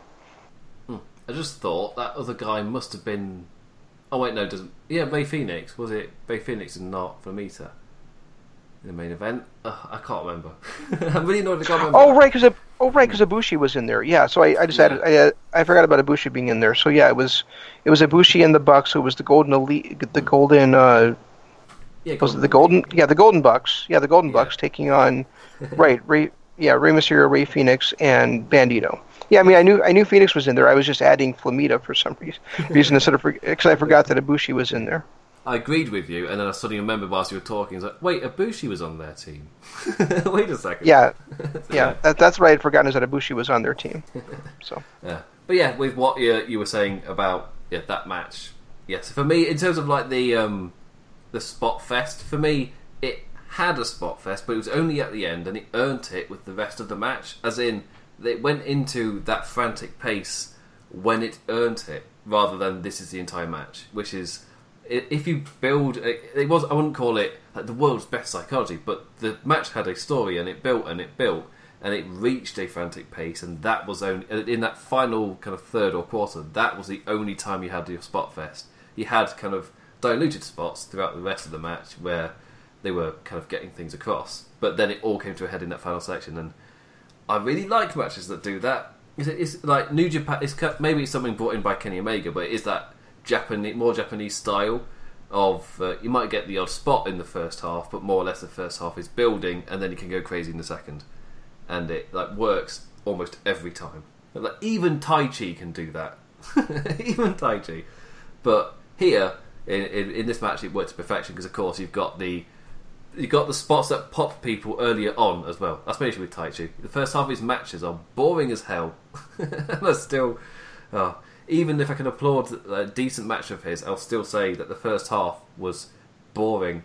and I zoned out. I didn't care, even if I loved the second. But this, yeah, this match it had the sprinkled in spots that were awesome in the first half, and then it built and built and built to crazy levels where they upped the ante.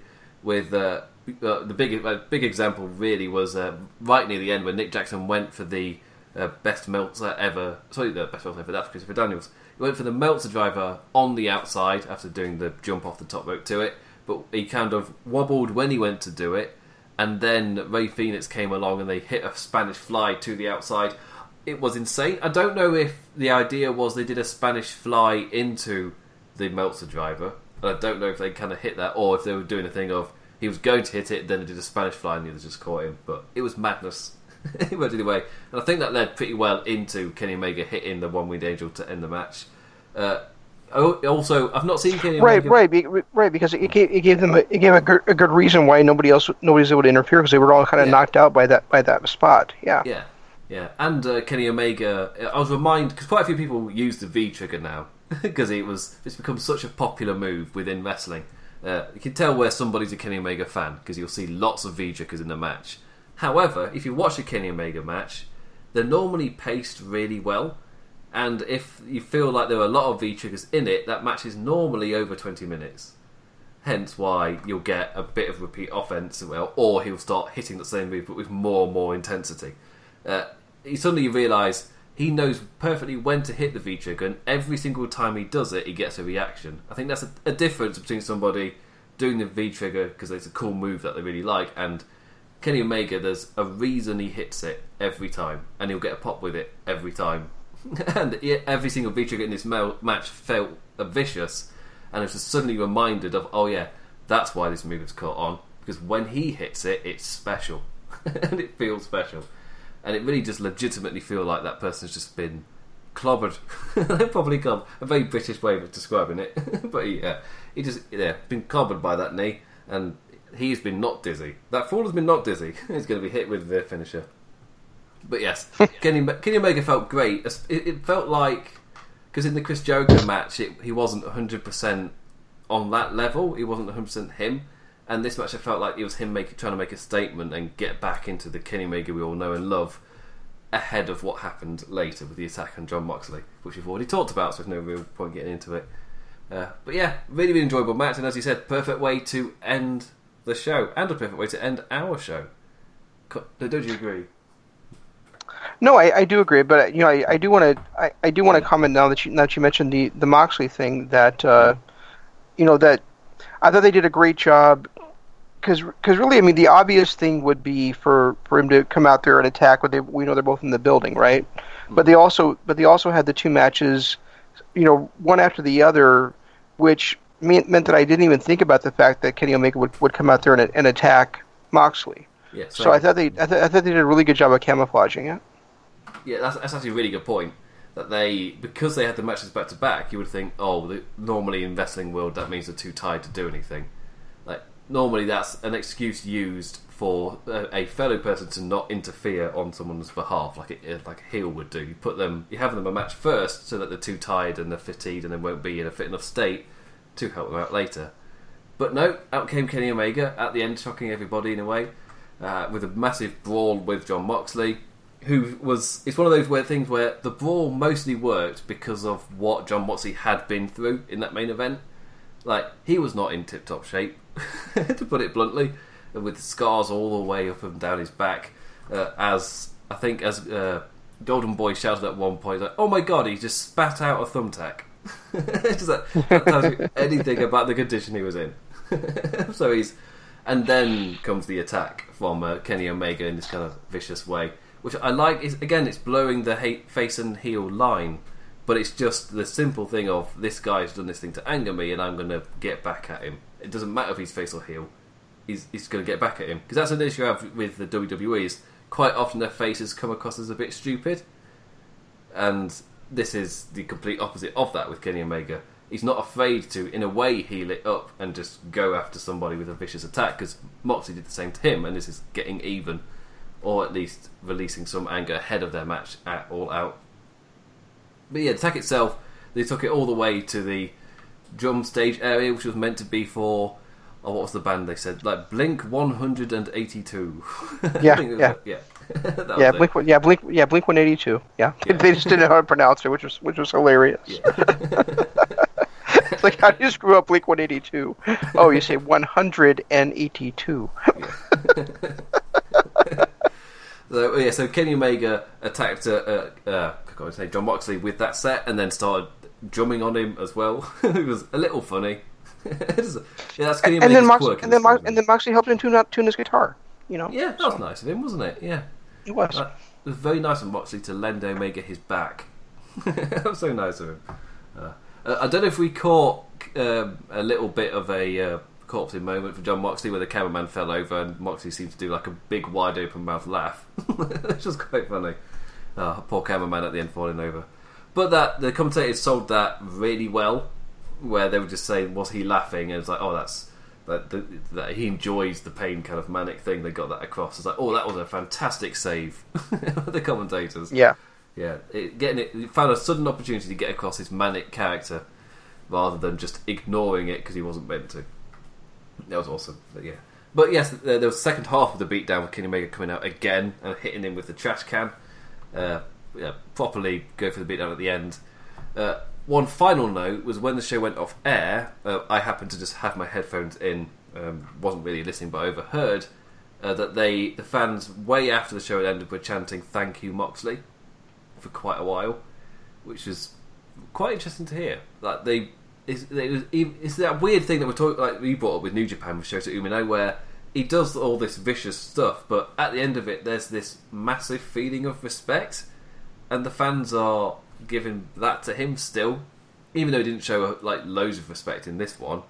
There's still that feeling of respect for him, which is like that's very rare in this wrestling world for fans to show that level of respect when you've been that vicious of character. Yeah, that's a good point. I, I, I did not catch that. I wonder what they were. I wonder what they were thanking him for. oh, just just his presence. He's got that. he's reached that level of pro wrestler where simply his presence is worthy of being thanked. yeah, it, it yeah. certainly possible. he's that big a star. he is. Yeah, and it was only a five thousand venue, so it's uh, they feel more personable to him. That's not a thing, but I've decided it is at 7 a.m. in the morning. Right. I think that's a very nice way to end the show. As we've covered, covered the entire show, There's not really much more to talk about. Agreed. I, I, I, I think it's you know this is pro- this is one of my my favorite shows of the year so far, and like I said, I, I actually I actually preferred it to Double or Nothing myself. Mm. So. He means appearing on this show, not watching Fyter Fest. Yeah. the Aftershock was one of what, the best what? shows of the year in the podcast world. It's so enjoyable and everybody's really happy that we've. I'm not. I'm not, I'm not. I am not that much of, of an egotist. But please do listen to Kingdom of Honor every Monday. yeah. I'll plug well, all the of course. We've got to plug our Kingdom... shit still. Well, yeah, Kingdom of Honor is the most okayest podcast in the on the planet. So. and that's coming from the horse's mouth. if you if you can find any right. other any other podcast that is more okay than Kingdom of Honor. Uh, uh, but yeah, so up next will be uh, Fight for the Fallen on July. I want to say thirteenth. I don't know if that's, that's right. That is correct. No, I think. Right. Yeah. So yeah, July thirteenth, Fight for the Fallen is a essentially a charity show.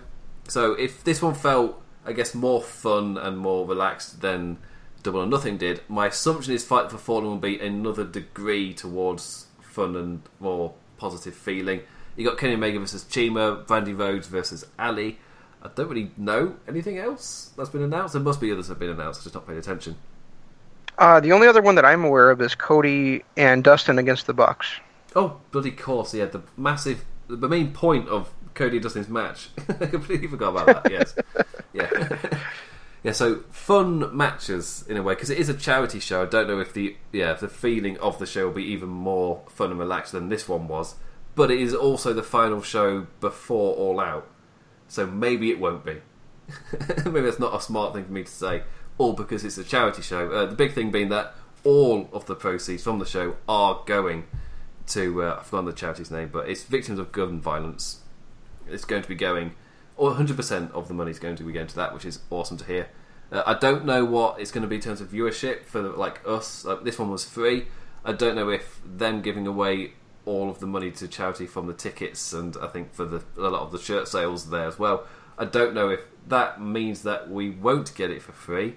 However, they seem to be very open to lowering the price. So if it is available, it might just be fifteen bucks or so, which I've seen, and they might even say a portion of that will go to charity again.